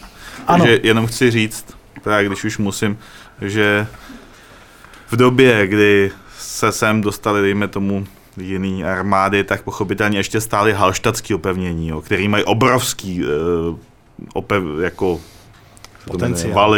Jo? A pokud se člověk v, eh, v Minicích se bránili v tom opevnění ještě někdy v husických válkách. Jo? Takže eh, pokud existovala nějaká takováhle věc, která měla šestimetrový stěny, tak pro boha nebylo potřeba vůbec nic stavět. Že jo? Máte naprostou pravdu, to je báječný dotaz, protože ano, tak to je. Existují slovanské valy, které jsou do dneška desetimetrové. Takže ano, skutečně, oni se mohli bránit na těch věcech, které byly starší a skutečně archeologicky víme, že to tak bylo. Co se týče toho Vogastisburku a těch konkrétních věcí, tak to samozřejmě úplně pravda není. Tam nevíme, ale je pravda, že e, ti lidé, kteří žili v této krajině, využívali těchto starších věcí a utíkali se tam v okamžiku, kdy to bylo potřeba. Protože potom stačilo styčit palisádu na tom valu a mlátit ty útočníky po hlavě.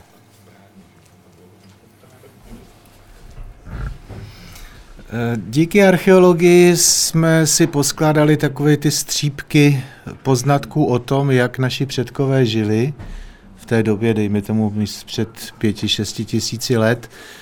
A máme jakous takovou představu o tom. Existuje v současné době nebo i v minulosti nějaký archeologický objev, který by tuhle tu představu významně posunul nebo ovlivnil?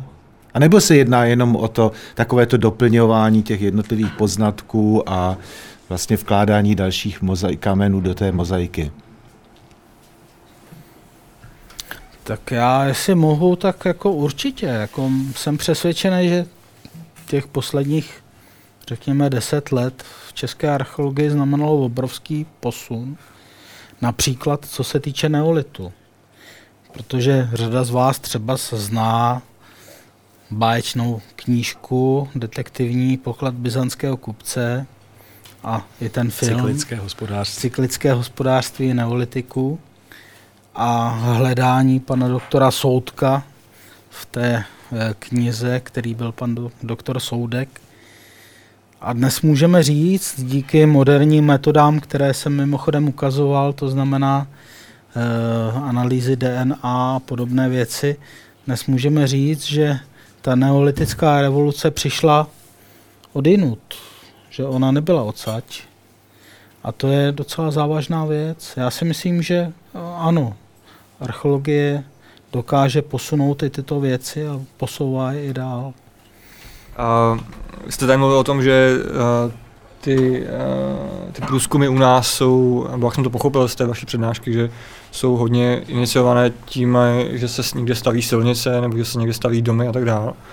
Ale pak jsou tady, se tady zmínil uh, ty otázky z minulosti, které jsou o tom, kde, kde stálo nějaké hradiště nebo kde se vlastně odehrává nějaká bitva, o které máme nějakou zprávu někde v nějaké kronice nebo je to nějaká legenda. Uh, jsou nějaké, nějaké běžící projekty, které se zabývají právě třeba tady těmi otázkami, že by se skutečně nějaký tým od vás uh, snažil přijít na to, kde se odehrála ta a ta bitva, nebo kde bylo to a to hradiště a skutečně zkoumalo to, uh, zkoumali prameny a snažili se prostě najít, uh, najít ty nějaká fakta, která by dovedla nás k tomu, kde skutečně se odehrála nějaká, nějaká historická událost, kterou víme z legend, ale nevíme přesně, kde, kde byla. No, to se obávám, že to je velkým dluhem české archeologie, protože takový projekt, pokud vím, a omlouvám se, pokud existuje, tak podle mého neexistuje. Já, ano, pan kolega má pravdu, je to, je to problematické, takové to e, systematické výzkumy totiž stojí opravdu spoustu peněz. A jak už jsem říkal, už z hlediska vlastně charakteru archeologie jako takové, e, je vždy otázkou, do jaké míry e, vlastně práce a s tím archeologickým pramenem, archeologické výzkumy jako takové jsou nutné. Víte, Jedním z takových příkladů eh, by byl, myslím si, třeba právě ten Mušov, eh, což je eh, opravdu záležitost, která patří v české archeologii k intenzivně zkoumaným už několik desetiletí, takřka století. Samozřejmě, že nevíme o tom, že by se nějaká podobná bitva Eh, odehrála právě v tomto místě. Nicméně, jde-li o ty literární prameny, tak samozřejmě vzpomenete na práci Marka Aurelia Hovory k sobě samému, které napsal v zemi kvádů. A teď můžeme samozřejmě řešit, nebo respektive můžeme si klást otázku, kde se nacházelo právě toto místo, což je velice těžké odpovědět, to je skutečnost. Nicméně my alespoň v tomto případě víme, ano, to je oblast, kde se římané opravdu nejen zastavili, ale kde poměrně dlouhou dobu působili. A já vám můžu připomenout jenom jednu z těch scén, na kterou si vzpomenete eh, z velkého filmu Gladiátor. To je ta úvodní bojová scéna s určitou nadsázkou, bychom mohli říci, že právě někde v okolí Mušova se něco podobného mohlo odehrát. A máme k tomu totiž také archeologické důkazy, poněvadž, promiňte, jestliže překliknu na tento slide, vpravo dole vidíte poměrně husté vrstevnice a nad nimi tmavou linii. To je římské opevnění, val a příkop. V místech, kde je přerušen je brána. Nedaleko od té brány byl zdokumentován zdokumentována další archeologická situace, tedy příkopu, ten tady není vyznačený, mea culpa, omlouvám se. Ale v tom příkopu bylo archeologickými metodami identifikováno zhruba 40 jedinců. Eh, lidí, kteří přišli, zdá se, o život nikoliv dobrovolně, ale také nebyli, řekněme, řádně pohřbeni. Právě eh, to je, dejme tomu, ta paralela k tomu filmu, řekněme, je jednou z těch ilustrací tohoto momentu. I o tom nám samozřejmě archeologie vypráví. Nebo respektive o to nám přináší informaci. Ale vidíte, že interpretace to už je skutečnost druhá. Bohužel, žádný z těch pohřbených, o nichž víme, že byli Germáni, poněvadž měli u sebe typické součásti germánského oděvu, tedy ty, které se zachovaly. Kování opasku, spony, další ozdoby oděvu. Neměl bohužel nikdo u sebe bronzovou destičku, na které by bylo napsáno, zde leží oběti našeho římského úspěšného útoku. Promiňte, to je samozřejmě trošku nadsázka. Pan kolega. Já se přiznám, jestli mohu, tak vaše otázka mi evokovala podle mého názoru velmi, velmi závažnou věc a to je společenská, respektive politická objednávka toho, co archeologie má kopat. A nebuďme tak jaksi úplně, úplně naivní v tom, že dneska už tato objednávka neexistuje. Před, eh, já nevím, sto lety císař nově zvolený, nebo jmenovaný, on sám sebe zvolil, císař německé říše začal, začal systematicky kopat Germány, aby dokázal, jak si, že je on tím nástupcem říše římské. Potom, a to asi si všichni do jisté míry pamatujeme, archeologie česká, moravská, slovenská v té době začala systematicky kopat, uh, kopat uh, slovanské lokality, abychom dokázali, že tedy ti slované jsou těmi, kteří tu kulturu v této zemi určovali. A dneska bohužel do jisté míry je to to samé, protože asi všichni víme například, že teďkon před několika málo týdny se hledal hrob svaté Anešky České. A hledal, hledal se archeologickými metodami. A hledal se v podstatě jaksi neúspěšně, ale asi nezaznělo dostatečně tvrdě, že z hlediska odborného, z hlediska nás archeologů, celý ten požadavek kopat a hledat v kostelu svatého Haštala byl nesmyslný. Tam jsme prostě jenom plnili tu společenskou, ba politickou objednávku a splnili jsme ji, nenašli jsme ji, že jo.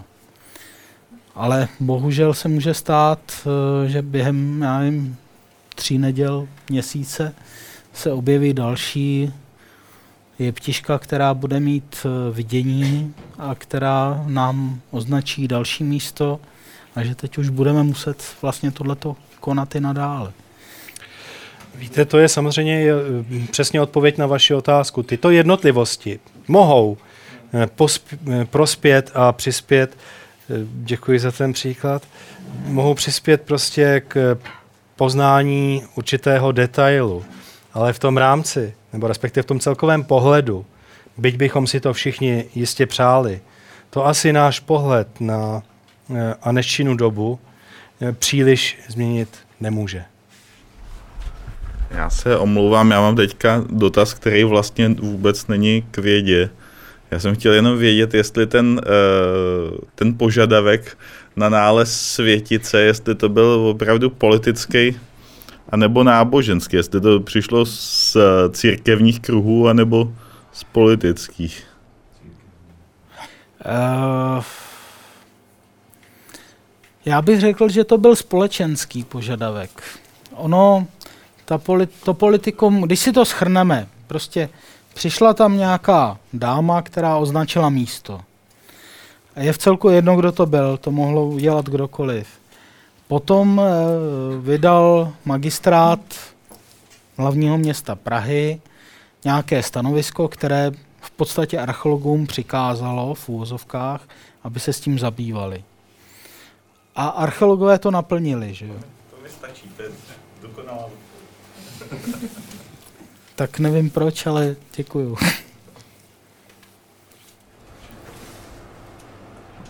Já, já se omlouvám že mám takhle takový dotazy pořád, ale mě by zajímalo skutečně, Uh, třeba já znám tu věc archeologii skutečně z filmů a z knížek a tak dále, takže vím o tom Schlímanovi, který měl tu babičku, mu, maminku, mu vyprávěla o té troji a tak dále. Pak uh, znám filmy s Indiana Jonesem, kde prostě ten bohatý miliardář, který hledá archu a tak dále. Máte i vy nějakou takovou vizi nebo nějaký sen, že byste chtěli skutečně přijít na něco, kde se odehrává nějaká věc? Tak dále. Přitom mi připadá, že to je taková ta nejmocnější věc, která o tom žene i ten výzkum dopředu. Myslím si, že to je i ten důvod, proč je spousta těch, těch amatérských hledačů, že mají prostě nějakou představu, že chtějí najít někde poklad prostě a to je, že ne dopředu a to je, že ne k tomu, že jsou ochotní každý víkend trávit někde v lese a, a, a pátrat tam a možná i díky tomu jsou tak úspěšní, jo? že mají maj, maj takovou tu, uh, mají tu motivaci v sobě, tu osobní motivaci, že chtějí dokázat něco objevit, nebo že chtějí najít uh, nějaký uh, spadlou stíhačku z druhé stojí války, nebo chtějí objevit někde uh, na, na bitevním poli, chtějí objevit ty, uh, ty věci, o kterých slyšeli od svého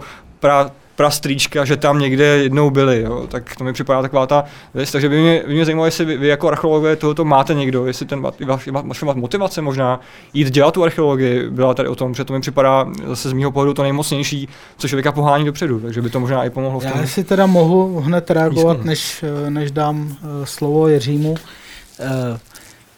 je velká diskuze v celku evropského charakteru a je skoro škoda, že není v České republice.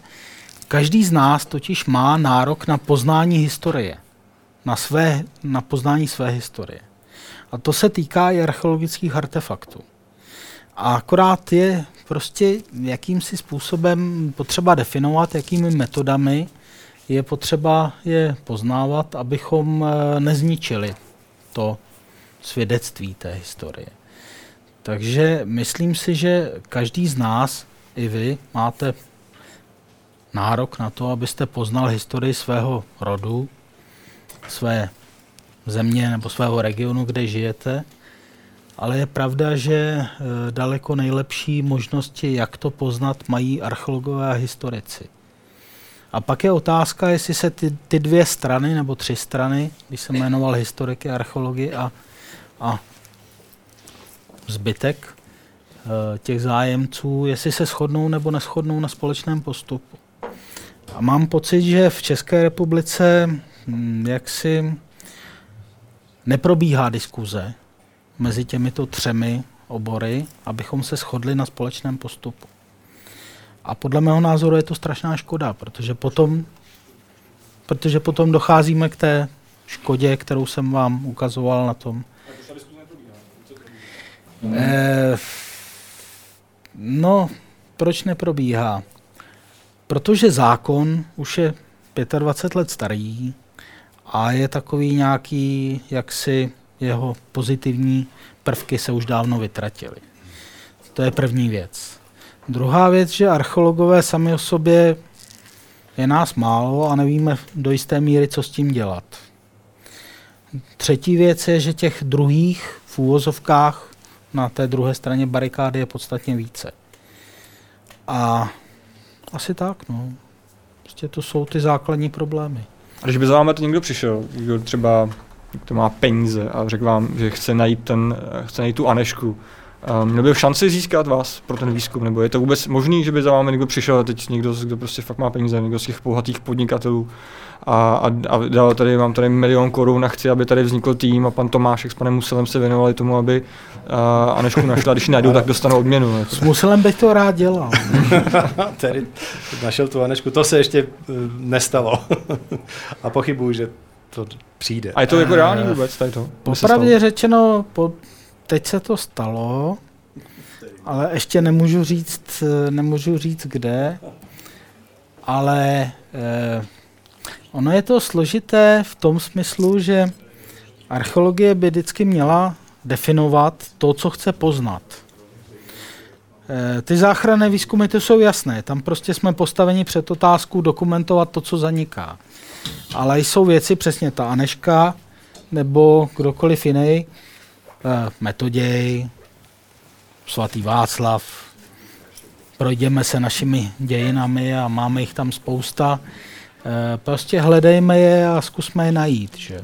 A ta archeologie je postavená před to, jestli eh, jsme vlastně ještě tou archeologickou metodou, která se vyplatí v úvozovkách k tomu, abychom odkryli tu minulost. Velmi dobrý příklad, který budete číst v novinách, je Tycho de Brahe.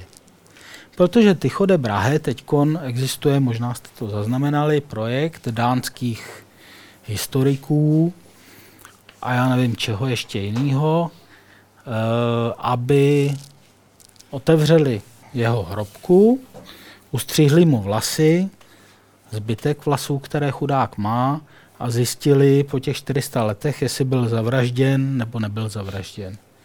Podle názoru archeologů jsem přesvědčený, že to je zbytečná otázka, protože ten pán má zůstat tam, kde je a nemá ho nikdo rušit. A zároveň archeologickými metodami ono to otevřeno není. Nebo nebude, doufejme. Ale na druhé straně nikdo z nás neví, jestli nepoužijí ty archeologické metody. To znamená, my nevíme, jestli je to archeologický nález, archeologické možnosti a tak dále. Jo? Je to takové i v těchto případech velmi složité. Takže takže je to prostě hrozný. No. Nikoliv Bedřich. Víte, eh, další část té otázky je zcela pochopitelná.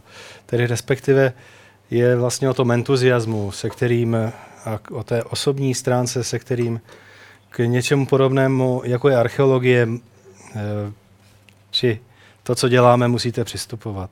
Podívejte, diskuse samozřejmě, eh, jestliže my jsme eh, tedy ti, kteří vlastně, protože působíme v těch institucích, jsme takzvaně oficiální, dobrá, my můžeme udělat eh, jakýkoliv krok, nebo z hlediska Martina nebo mého, to není nejmenší problém. Já nevím, jestli ten krok bude vyslyšen, nebo respektive jestli nalezne svoji odezvu. To znamená, jestli vlastně eh, ten počátek toho dialogu či domluvy eh, s detektoráři, s amatéry, jestli vlastně vůbec ta potřeba tady je. Pokud eh, osobně, a můžu mluvit i za Martina, budeme kdykoliv osloveni, nemáme s tím nejmenší problém ani, ani náhodou. A konečně, to, že jsme se tady dneska sešli, je pro mě prostě tím důkazem, že a já jsem strašně rád, že vás eh, to, co dělám, to, co dělá mm, pan kolega, že vás to zajímá, že vám to, co si přinese, že je to prostě informace, kterou považujete za důležitou a kterou chcete slyšet. Takže to je pro mě už tím, tím momentem. Ano, e, jestliže se cokoliv oficiálního uspořádá, tak je to vždy problém, jakou odezvu to mít bude. To je druhá věc a myslím si ta podstatná. No a Eh, tak když se díváme na ty eh, terénní snímky, věřte mi, že bez toho, že jste opravdu poněkud, eh, řekněme, no teď mě napadá to správné slovo, jenom když jsem vlastně se začal zajímat o archeologii, tak to mi bylo asi 13 let a soused, který sledoval moje aktivity, když jsem pobíhal po zahradě a snažil se řekněme, sbírat střepy nebo popoly, eh, tak eh, pracujíce na střeše svého domu eh, konstatoval, ten je pro praktický život úplně ztracený. Takže prosím vás, pokud bychom nebyli úplně ztracení pro praktický život, věřte mi, že trmácet se po takovýchto blátivých výkopech anebo v poušti v písku. Je to samozřejmě úžasný zážitek, to je všechno skutečnost. Ovšem, pokud to děláte pět let, je to dobrý, pokud to děláte deset let, je to dobrý. A věřte mi, že já už to dělám o něco déle, stejně jako Martin. Takže bez, bez té, řekněme, opravdu toho, toho vztahu k tomu oboru, bez eh, doslova do písmene lásky k těm podivným střepům a k těm artefaktům, které byly zapomenuty, ztraceny, rozbity, je to, je to samozřejmě těžké, ale to není věc, o které bychom tady měli diskutovat. To je jenom, že jste se na to ptal. Takže toto je. Já, já právě třeba, co říkáte, mi právě připadá škoda, že třeba se nevyužije ta armáda těch, těch hledačů těch s těma, eh, s těma detektorama. A pak mi, pak eh, já vím, že třeba jsem četl, že v Izraeli třeba eh, využívají, dělají, nevím, jestli to říkají, jako archeologický víkend, ale že mají uh, naleziště, kde umožní rodinám s dětma, aby víkend na, v rámci nějakého jejich vykopávek hledání jim pomáhali s tím odkrýváním uh, nějakých nalezišť. Mně to připadá jako super nápad, proč nedat k dispozici lidem, kteří o to mají zájem a, a chtějí to mít jako dobrodružství, tak uh, jim dát jeden odpoledne, ať si, ať si zkusí někde vyhrabat něco. Vy tam tam ukazovali ty, ty, ty Větnamce. Já když dneska bych někomu řekl, uh, pojďme na víkend něco takového dělat, tak si věřím, že by to hodně lidí zajímalo, jako právě to skutečně jako, jako zpestření, takže mi to připadá škoda, že to u nás nějak jako nefunguje. A čím to je? Já jenom na otázku té, to izraelského případu, promiňte, že vám skáču do řeči, tam si za tuhle možnost samozřejmě velice dobře musíte zaplatit. To je první věc. Tedy to je prostě zážitková akce. Ale pan kolega s tím má já jsem, já, jsem, já jsem chtěl mít dvě poznámky dříve, než dáme tady panu kolegovi e, slovo. Dvě poznámky. Jedna je, že existovala už v době balkánských válek v bulharské armádě jednotka archeologická, která zkoumala pozůstatky bulharského chanátu, aby doložila historické právo na to, to bylo 1912 nebo tak nějak plus minus, aby doložila bulharské právo na to území. Stejně tak do dneška izraelská armáda má archeologickou jednotku, což je naprosto neuvěřitelné. A musím říct, že jsem to navrhoval svému bývalému budoucímu šva, eh, tchánovi, který byl generálem Československé lidové armády, že bychom to mohli zřídit a bohužel se mi nalil vodku a smál se na mě. Ale jo, prostě tak to je. A to je zase zpátky se vrátíme k té politice, která v tom našem konání do jisté míry je a musí být. Protože ano, tady existuje společenská objednávka a my musíme jako archeologové obhajovat to, že prostě ten český národ tady je a že má nějaké předky a ty, ti předci jsou tací a tací a tací. Takže jako jo, tohle si myslím, že je docela fajn a je strašná škoda, teda přiznávám se, že armáda česká nemá takovouto jednotku, protože má neuvěřitelné uh, technické možnosti tu archeologii dělat. Že? Letecké snímkování, geofyzika, detektorikou, všechno to má. A teď, když dovolíte, tady pan kolega. Jo, já se přiznávám, že neříkám vůbec žádnou otázku. Já vlastně odpovídám tamhle na tu otázku. Eh, ta možnost je, ta možnost u nás dělat vykopávky rozhodně je. Vykopávky dělá několik velkých organizací, které jsou normálně pod státem, jako třeba Národní muzeum nebo uh, bývalý Pražský ústav památkový péče, to se teďka jmenuje Národní památkový ústav. Národní památkový ústav. A těch lidí je málo a zrovna třeba Národní muzeum nemá na vykopávky moc peněz, takže pochopitelně jako uh, pokud eh, se člověk, pokud má člověk opravdu zájem, tak není zase takový problém najít archeologa, se kterým se člověk může zpřátelit a on, když potřebuje, tak mu řekne. Jo? To jako, není to, není to opravdu těžký. Akorát to prostě není veřejně prezentovaný, tyhle ty možnosti. Ho potom člověk musí jít sám. No. Já jsem zapomněl tu druhou věc, kterou jsem chtěl říct. Že já kopu v Čáslavi, už dlouhá léta kopu v Čáslavi a tam eh, působil jeden z klasiků české archeologie Kliment Čermák. A Kliment Čermák na jeho výzkumy na Čáslavském hrádku chodilo každou neděli 300 obyvatel z Čáslavy. A Čáslav dnes má 9986 lidí. A tenkrát jich měla nějakých 7000 plus minus, řekněme. Jo, to znamená, že tato věc eh, je v celku, jak říká pan kolega je veřejně dostupná a je do, veřejně dostupná dodnes. Myslím si, že tak by to mělo být. Možná jde o tu prezentaci možná, jako, tím pádem na, na, Možná jde o tu prezentaci, no. Jakoby dává to teda možná víc, víc najevo, tím pádem na, tím chci říct, že nabízíme prostor třeba i v rámci Science Cafe nebo našeho webu, našeho Facebook stránky, prostě tady o těch informacích nebo tady těch věcech informovat a, a pomůžeme vám uh, s lidmi, kteří vám budou nosit hlínu nebo od, odklízet, odklízet hlínu nebo kopat vám nebo tak dále.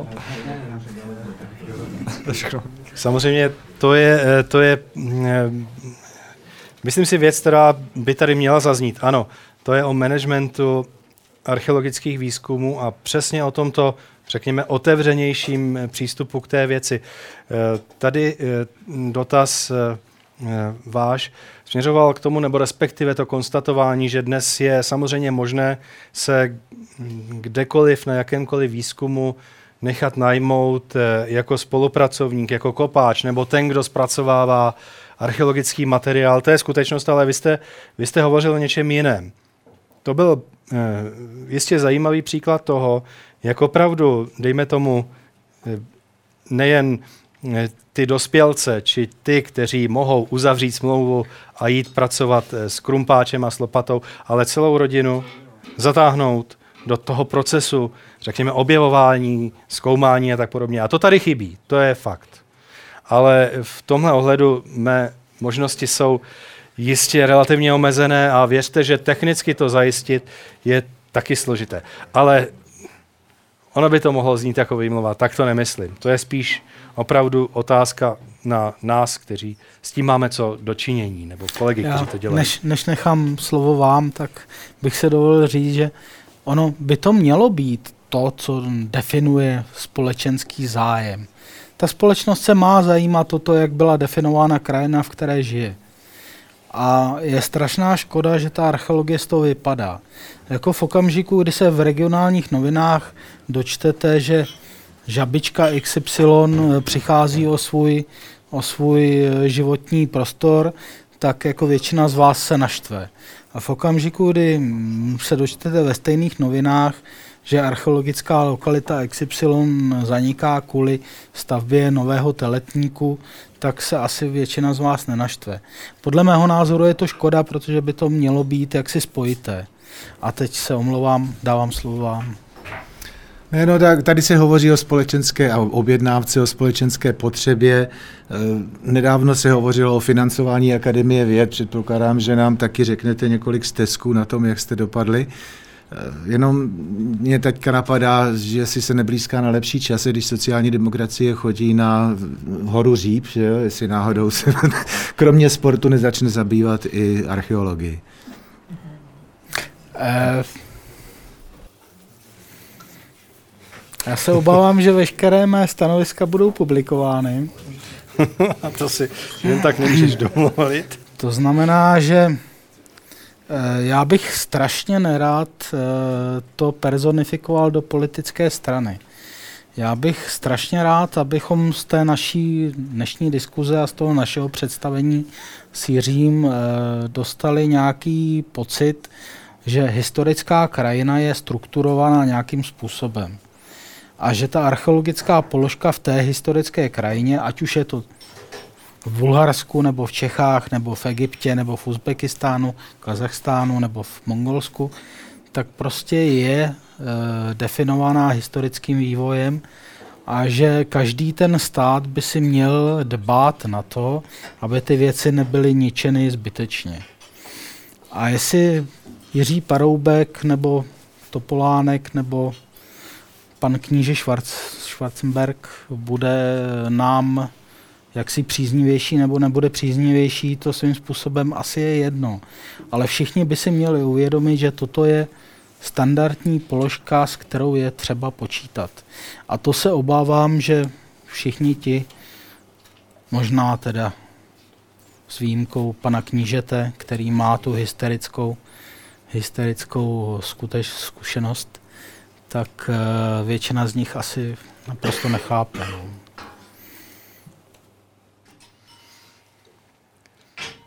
Ono to totiž samozřejmě nebolí. A vlastně jakoby vizuálně o nic nejde. Tak já bych se chtěla zeptat pana docenta Musela, vy jste hovořil o těch výzkumech v zahraničí. Mě by zajímalo, jak eh, to vlastně v praxi vypadá, jednak jak vybíráte ty lokality v zahraničí a jednak jakým způsobem se třeba domlouváte eh, s tamními archeology, že vlastně přijdete jakoby na jejich území a tam, tam se zabýváte vlastně i jejich historií, tak jestli tam nefunguje třeba nějaká taková soutěživost, že to je naše území a to my si budeme sami zkoumat, nebo jak ta mezinárodní spolupráce vlastně funguje. Já si můžu, než si to kolega rozmyslí, eh, je milné, to zapomene do té doby. je milné si představovat, že Česká republika nebyla takovým územím. Jako do roku 38 například tady působily americké mise, které kopaly takové důležité lokality, jako byla Slánská hora. To znamená, že jako i území České republiky je přesně tím územím, které, o které se zajímaly takové expedice, které vy pojmenováte. A teď věří. Takže pokud eh, jde o možnost působit v zahraničí, tak eh, tady v tom ohledu jde vždy o, a musí jít opravdu o kolegiální vztahy. Řevnivost je zcela pochopitelnou a jistě lidskou vlastností, ale to bych tady nechtěl komentovat. Když to vezmeme od počátku, jak vlastně lokality vybíráme?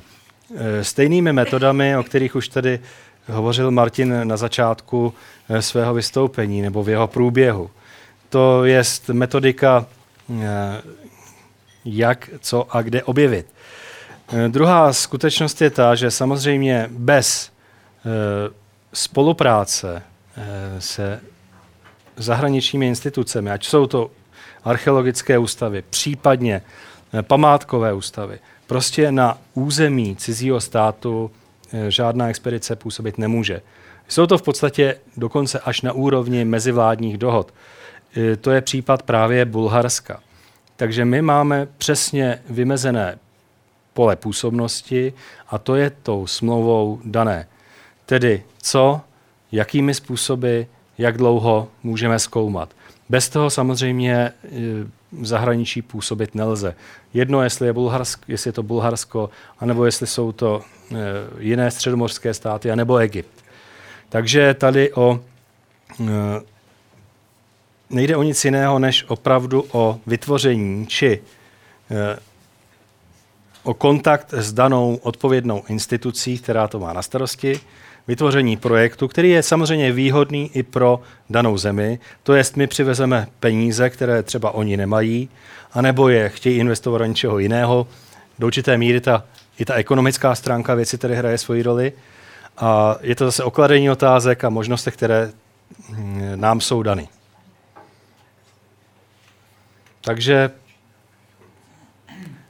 dalo by se o tom hovořit ještě, jistě ještě déle, než eh, jenom takto úzce nastíněné, ale prostě je to velice eh, formální skutečnost a eh, technicky poměrně složitá, než se k takovéto lokalitě v úvozovkách dostanete ale tam se dostanete ve chvíli, kdy už vás tam znají, kdy už hm, máme prostě určitý možnosti, které tam můžeme aplikovat a kdy to pro tu druhou stranu je zajímavé, aby tam prostě archeologové z České republiky od nás působili. Já si mohu jednu historickou vložku. Eh, samozřejmě kolega Musil, který kope v Bulharsku, tak ví, že Česká republika nebo Česká země a Češi například v Bulharsku a stejně tak na Ukrajině a v jiných zemích mají báječné slovo kvůli tomu, že tam působili v 19. století na počátku 20. století čeští archeologové. Takže do dneška například v Bulharsku existuje vesnice Škorpilovci po bratrech Škorpilovů, který tam dělali archeologii a v podstatě ji založili. Jo.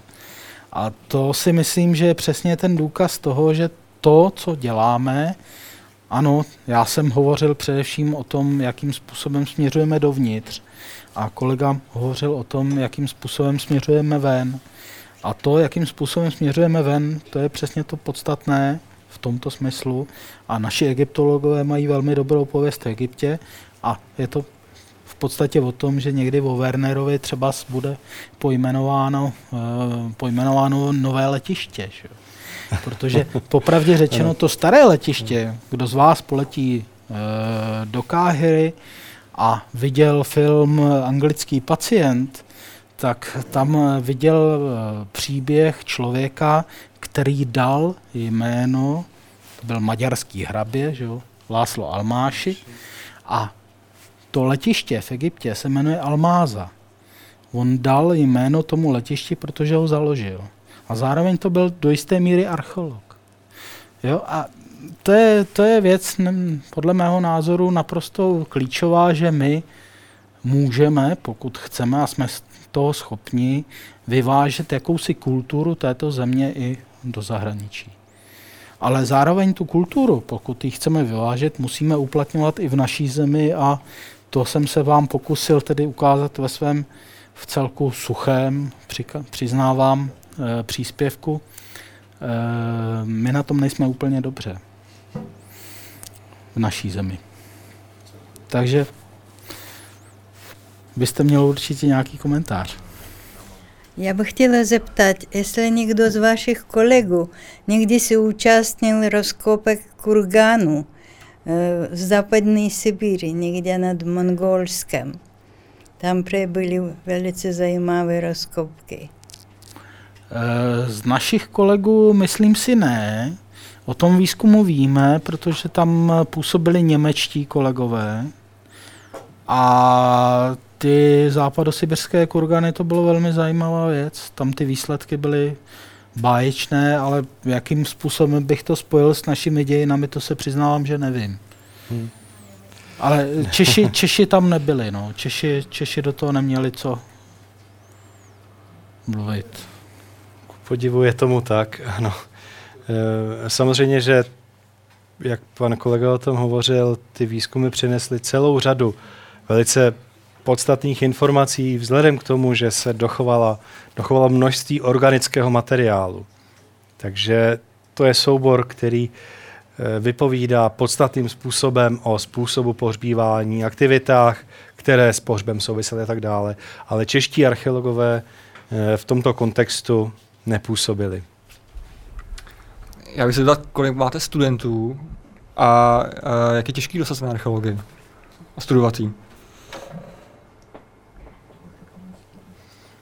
Ano, takže to je otázka na mě, pokud hovořím za Ústav pro klasickou archeologii, tedy za instituci, která je eh, ano, Filozofické fakulty Univerzity Karlovy, která je zaměřena na výchovu či eh, vzdělávání studentů, kteří mají zájem o archeologii antického starověku, tedy Řecko, Řím, sousední oblasti, tak tady eh, ta situace je taková, že každý rok se hlásí kolem 50-60 uchazečů, můžeme jich přijmout 20. Takže pokud si to zdvojnásobíte, tak dostanete počet eh, studentů v každém ročníku.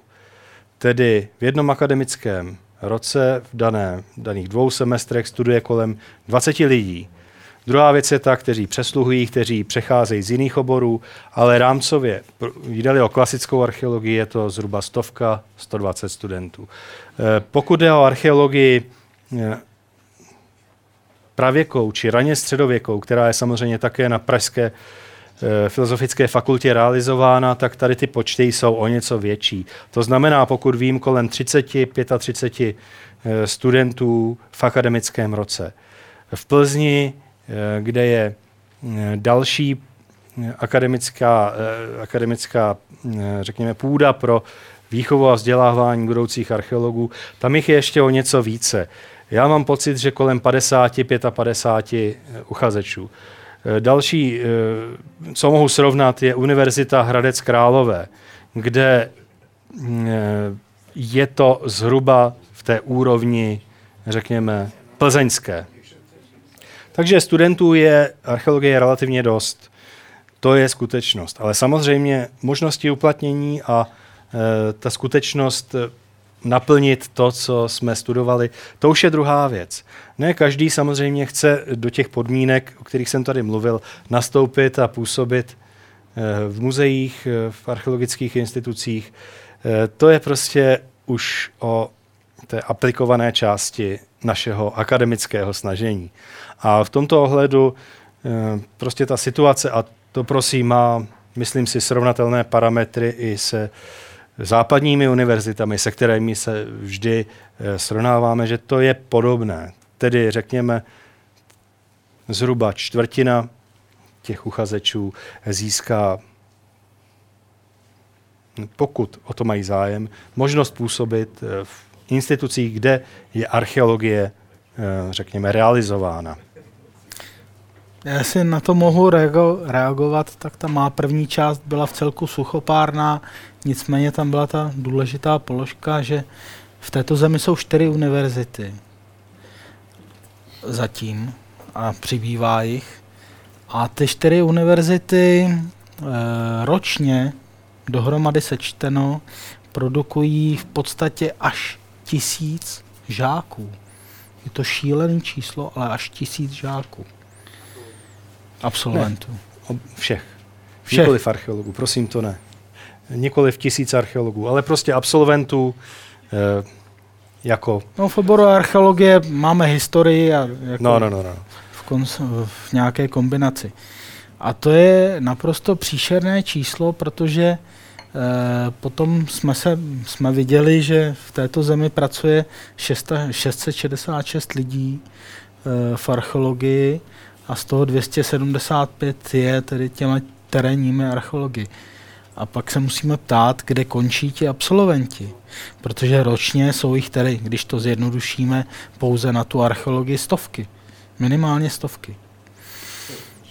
A pak tedy jak si v podstatě neumím na to odpovědět a je to špatně, ale je to tak, no. Tak já se zeptám, jestli mám ještě nějaký poslední dotaz. Vzadu.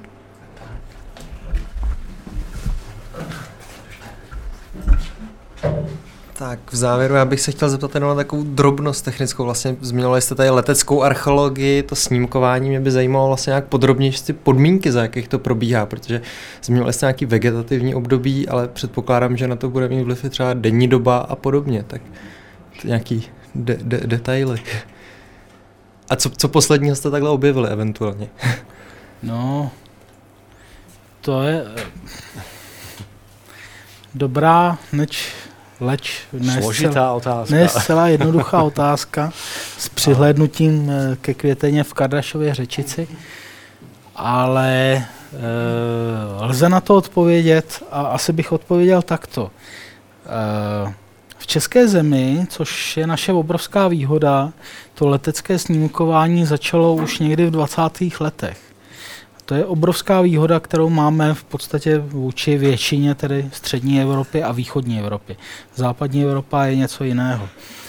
A to, že my dneska jsme schopni využívat uh, snímky historické z Dobrušky, z archivu ministerstva obrany, tuším, tak to je obrovská věc to, že dneska fotíme, že archeologický ústav má své letadlo Cessnu, s kterou přelétává, přelétává Českou republiku a snaží se dokumentovat věci, si myslím, že je také docela dobrá věc. A to, jestli jsme schopni to nějakým způsobem pojmenovat a nalézt už předem, to asi nejsme. Je to svým způsobem náhoda, ale ty výsledky jsou dobrý. Takže tam bych odkázal na web Archeologického ústavu, kde je stránka věnovaná letecké archeologii. Eh, pan docent Gojda teď působí na Západočeské univerzitě v Plzni, takže i jejich stránky jsou velmi dobrým vodítkem. A v každém případě letecká archeologie, když jsem ji neukázal, jak si v těch moderních metodách, tak to je jedna z věcí, která jsou velmi podstatné pro poznání v české zemi. Eh, takže prosím jenom, abych eh, si dovolil doplnit to, co tady Martin před chvílí řekl. Samozřejmě eh, metody, kterými chcete-li studovat archeologické lokality, jsou opravdu několikeré. Ale my tady máme před sebou na tomto záběru ukázku těch, řekněme, vegetačních. Nejde o nic složitého. Tedy záleží na stádiu, v jakém se právě v tomto případě to byl ječmen, pokud si vzpomínám, nachází. Jestliže je to v jeho raném stádiu, tak vězte, že celá ta terasa je pod tím povrchovým pokryvem zhruba 25 až 30 cm tvořená e, takovými štěrkovými, tvrdými e, mnohem staršími, geologicky staršími podklady. Podíváte-li se na ty tmavé linie, tak to není nic jiného než tyto příkopy. Prosím, porovnejte dispozici, kterou vám to obilí nabízí ještě předtím, než došlo k jakému archeologickému výzkumu. Proč tomu tak je? Samozřejmě to, nač se díváte, jsou zasypané základové žlaby tedy základy eh, dřevěné budovy. Ten materiál, který se dostal eh, do jejich výplně, je zcela odlišný s okolním neporušeným podložím. Díky tomu to obilí se chová v této rané fázi, tak jak vidíte. To jest, je vyšší, zelenější a samozřejmě také to osení je mnohem hustší. A tím pádem se nám opravdu v pravou chvíli, eh, tedy řekněme někdy začátkem června, to bylo snímáno, objeví celá ta dispozice. Samozřejmě, pokud jste hovořil o denních hodinách, tak to jsou už jiné typy e, příznaků. Stínové, dejme tomu.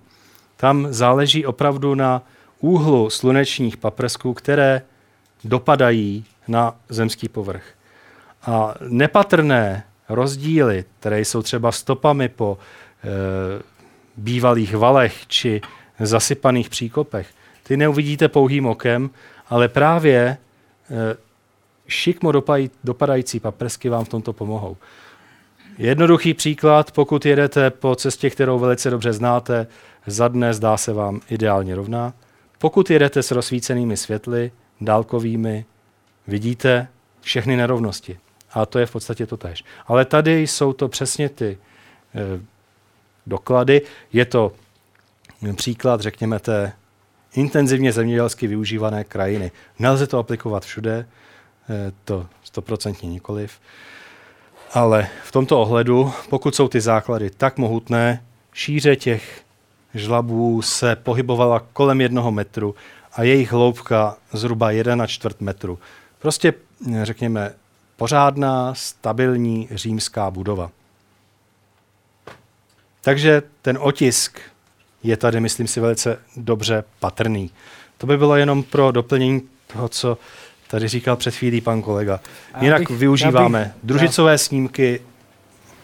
Já bych Proň. doplnil to, co jsem říkal, o to, že e, v tom mladším období jako jsou důležitý kopřivy. Ku tam, kde, tam, kde uvidíte kopřivy, tak prostě tam byl člověk. To je v celku jednoduchý.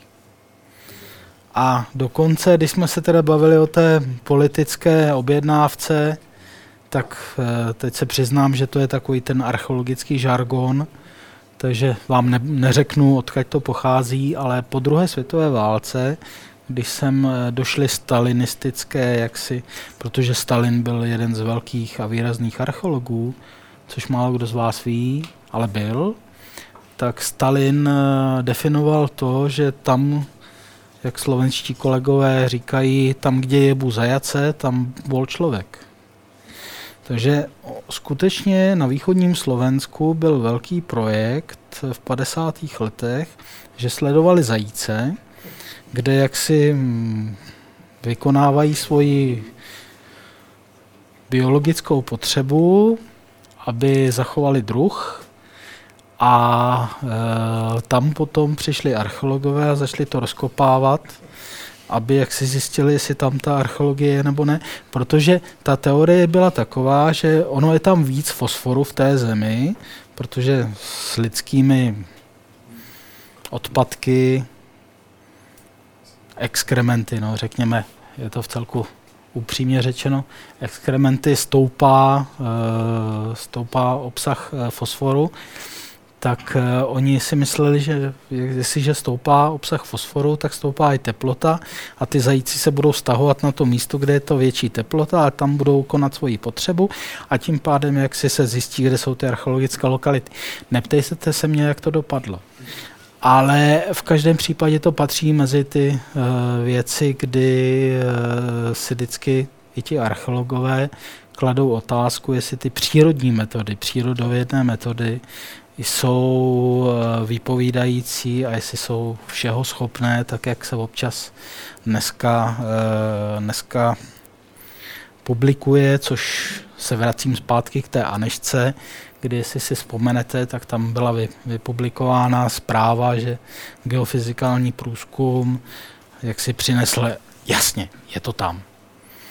A jako všichni věděli, že to prostě může a nemusí a většinou to teda asi nebude. No. Takže takhle. Eh, já bych se vám chtěl zeptat, eh, pro takovou představu, že vás teda pánové minimálně do určité míry ve funkcích a jak často se vlastně ještě dostanete takhle jako s žijící štětcem do terénu? To je báječná otázka. No, musím říct, že jste se asi trefil do černého, v tom smyslu, že kolega musel, on to řekne asi sám líp, ale kolega musel má několik málo svých projektů, což je třeba to Bulharsko, kde funguje i v terénu. A já, jakožto, jakožto bývalý náměstek ředitele archeologického ústavu, mám ten Egypt a mám asi tři terénní akce v české zemi. Nicméně oba dva z nás mají za sebou řadu terénních akcí za posledních, řekněme, 20 let, které jsme provedli i v rámci České republiky. Ale máte pravdu v tom, že dnešní situace je taková i díky tomu, že máme naše politiky, kteří nás zásobují různými dotazy, že eh, jak si dneska jsme spíš eh, byrokraty než archeology. Já bych se rád zeptal, jestli občas nacházíte předměty, nad kterými prostě krutíte hlavu a nevíte, k čemu jsou. Já nemyslím nic fantastického toho typu křišťálová lepka, ale něco takového, jako třeba bylo dřív před lety v soutěži kufr, kdy tam nosili prostě jaký ty předměty běžné osobní spotřeby a pak hádali vlastně a byly to úplně dohady a nakonec se třeba ani netrefili. Jestli něco takového je, je tady. Já jsem v podstatě dva tyhle ty příklady ukázal. Jestli si vzpomenete na tu čáslavskou kolíbku a na, toho, na tu pícku Sebalda Matikhofra, tak to je přesně ono. Protože ta čáslavská kolíbka, tak v první e, interpretaci pana docenta e, Smetánky, velkého klasika našeho oboru, tak byla něčím, kde se sušilo ovoce až v okamžiku, kdy jsme našli, našli nějaké, nějaké evropské paralely a obrázky e, z různých knih z 15. století, tak se ukázalo, že to je skutečně kolébka. A ten Sepalt Hofer to je to samý, protože, jak jsem řekl, byť možná jaksi nenápadně, e, v podobné pece byly na kořálku. To znamená, že v tom se dala pálit kořálka. Že? A co si budeme povídat, v české zemi se kořálka pálila téměř všude. Takže já i z Čáslavy mám přesně takovýhle, eh, takovýhle objekt, kterém se pálila kořálka. To znamená, že na tu vaši otázku existuje jednoduchá odpověď. No. My nevíme. Když to najdeme, nevíme. A pak se nějakým způsobem snažíme se dopátrat toho, co to bylo. A ještě třetí příklad, který jsem tam teda nedal, a který možná to o tom, eh, o čem, na co jste se ptali, je zajímavý. Eh, v Čáslavi, v tom samém objektu, v kterém byla ta kolíbka, jsem vykopal takovýhle meč dřevěný. A jsou eh, v české archeologii, ve světové a evropské archeologii tři v podstatě interpretace. Takovéto dřevěné meče jsou buď to cvičnými meči, tak jako to bylo v době římské. To znamená, že prostě nějaký ty šlechtici se mlátili do hlavy a cvičili, cvičili eh, s dřevěným mečem. Druhá věc, eh, že to může být pouze teda dětská hračka. A třetí věc, že je to v podstatě dar kostelu za to, že já nevím, se mu obnovila hybnost prstů a tak dále a může zase sekat do svých nepřátel. To jsou tři věci. Ale čtvrtá věc a čtvrtá interpretace je, a podle mého je správná a jednoduchá, tam nejde o ten meč. Tam jde o to, že oni potřebovali udělat pochvu na meč, který byl jaksi trvající, ale ta pochva, ta se zničila. A to znamená, že prostě oni vzali, všichni jsme četli téměř tedy z věkového hlediska. Všichni jsme četli v Vidnetu a první díl, kdy Keky Petra zemřel a oni ho pohřbili eh, do té rakve, která byla obalená kůží, která se pak svrkla. A to je to samé. Prostě oni vzali jakýsi model toho meče, ten meč obalili tou kůží a nechali ho svrknout. Potom do toho vrazili ten meč, kovový, no a bylo to uděláno. Takže tohle to jsou i, věci takový nějaký já vím, ale to, to jsou vlastně takové jakoby způsoby užití. Jo. Mě by zajímalo, jestli se nacházejí předměty, které slouží jako k neznámým technologickým účelům třeba, nebo jsou. A, a druhá věc, jestli vlastně tatáž věc jde dělat různým způsobem. To, co dneska třeba děláme bagerem, tak dřív dělali pomocí krumpáčů, někde v Kazachstánu to dělají pomocí železných tyčí. A jestli Eh, je možný vypozorovat, že určitý kultury měly svůj způsob do své technologie, který si potom nějakým způsobem myslili, a nebo jestli se lze najít eh, to, že nezávislí kultury, které žili poměrně daleko od sebe, nemohli se nějakým způsobem ovlivnit, došli vlastně k témuž řešení. Jo. Jestli, jestli takovéhle jsou nějaké důkazy na to. Já si myslím, že určitě a Jiří k tomu řekne víc, ale jako jo, tohle je přesně to jste pojmenoval. Protože oni opravdu na stejnou práci používal jiné metody a podle mého názoru, a jsem o tom přesvědčen, to fungovalo v této zemi až do 19. století. Eh, já mám, já zdrcnu dvě svoje otázky na jednou. Eh, první se týká té tý kolíbky. Tam jde o to, že já jsem koukal na tu, eh, nevím, jestli to bylo z originálu sestavený, anebo jestli to byla rekonstrukce, kdy tam přesahují ty tyče jo, na, za ty za úroveň vlastně té desky. Tak to mě zajímalo, jestli tam přesahovali i v originálu, anebo jestli je to takhle. D- ta druhá věc, která mi na té kolípce strašně podezřelá, je, že jsou tam ty tyče volně. Podle mě, kdybych měl dítě v kolípce, která je postavená jenom z tyčí, tak to dítě, co nevidět, přijde o prsty. To znamená, že podle mě by to bylo vypletený proutin. Jo, uh, to je, to je jedna ta věc. A ta druhá věc, která by mohla usnadnit uh, otázku té pece, je, z jaký hlíny ta pec byla vyrobena. Protože zdaleka ne eh, všechny hlíny vydrží všechno. A například červenice má poměrně blízko uh, vlastně teplotu, při který se vypaluje a teplotu, při který taje. To znamená, že kdyby byla z běžný sprašový hlíny, tak by se nedala použít na přepalování rudy. Jo, takže z čeho byla vlastně ta pícka? Pane vzdělanec, což je báječné. Eh, první otázka. Hmm, skutečně to může eh, vzbuzovat ty otázky, které jste položil. Ale je potřeba si uvědomit jednu věc, která je podstatná, že až do 19. století se děti až do jednoho roku znehybňovaly. To znamená, že oni byli zabalení eh, v zavinovačce a prostě se nehejbali kvůli tomu se mohli dávat do této kolíbky. Protože to je přesně pravda a jako má první otázka, když jsem si, když jsem si jaksi přišel na to, že by to mohla být kolébka, tak jsem si řekl, aniž v této době eh, děti nemají, řekl jsem si, no pro boha, to dítě by z toho uteklo, nebo by to rozlámalo, anebo by se převrhlo. Ale to je přesně o tom. Ono bylo svázané do zavinovačky až do roku plus minus do konce 19. století v tom bylo. Takže to je odpověď na tu první otázku. No, ta druhá otázka ta je složitější, ale Myslíte ten materiál, ze kterého byla ta pícka vyrobena? Rozhodně ne z toho, o kterém jste mluvil vy, to znamená, že musel být eh, vytěžen, nebo respektive musel mít takové složení, aby tomu žáru odolal. To je skutečnost. Víte, já opravdu ten předmět samozřejmě vizuálně znám, ale na samotné složení toho materiálu vám teď nedokážu odpovědět. To vám říkám zcela upřímně. To je skutečnost, o které bychom měli hovořit. Kdyby se v tom Samozřejmě. alkohol, tak pochopitelně ta sprašová hlína stačí. Hmm. Jo, kdyby se v tom, jo, ta ano, běžná ano. červenice, ale kdyby se v tom pálila ruda, tak to už je, je to něco jiného. No, jako samozřejmě. Jako, vlastně jako svým způsobem, svým způsobem tam jako vždycky máte nějaké tu hranici těch 11 stupňů plus minus, kterou to, to má mít.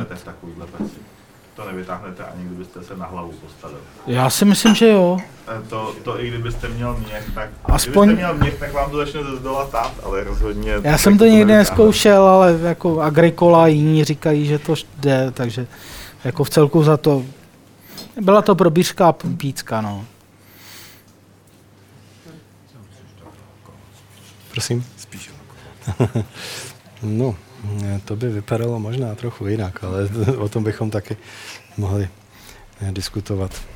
Tak já se chci ještě zeptat, jestli pan docent musel nechtěl něco dodat k tomu, co tu zaznělo předtím. Některá z těch otázek. Pamatuju si to špatně. Já myslím, že v tuto chvíli asi už to není Taky nechcete nic dodat? No já Ještě něco, dodat, co vás napadlo třeba. Já chci dodat to, že děkuji, že ta diskuze naše byla tak pestrá a zajímavá a, a budu se těšit, že si to někdy zopakujeme. No tak eh, my touto cestou, já myslím, že za všechny, kteří, kteří tady sedí, tak eh, my vám děkujeme za váš čas a eh, vaše postřehy. Pan docent Jiří Musil a pan doktor Martin Tomášek, děkujeme. Díky.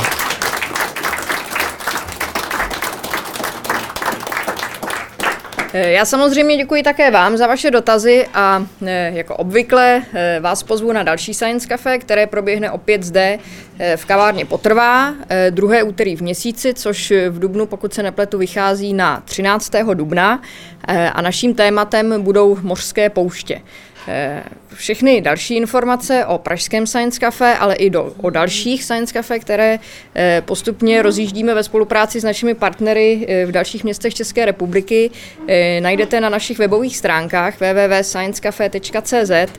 K těm dalším městům jenom dodám, že Science Cafe probíhá už v Poděbradech, chystá se od dubna také v Brně, probíhá v Českých Budějovicích a možná bude probíhat i v Plzni, takže pokud máte své známé v těchto městech a chtěli byste jim třeba Science Cafe eh, doporučit, tak eh, máte možnost a všechny informace najdete na našich webových stránkách. Eh, stejně tak tam najdete také odkazy na záznamy Science Cafe v Českém rozhlase Leonardo, o kterém jsem hovořila již na začátku. A to je, myslím, asi vše, co mělo tento večer zaznít. Takže já ještě jednou děkuji všem zúčastněným a budu se s vámi těšit na viděnou zase příští měsíc. Dobrou noc. out.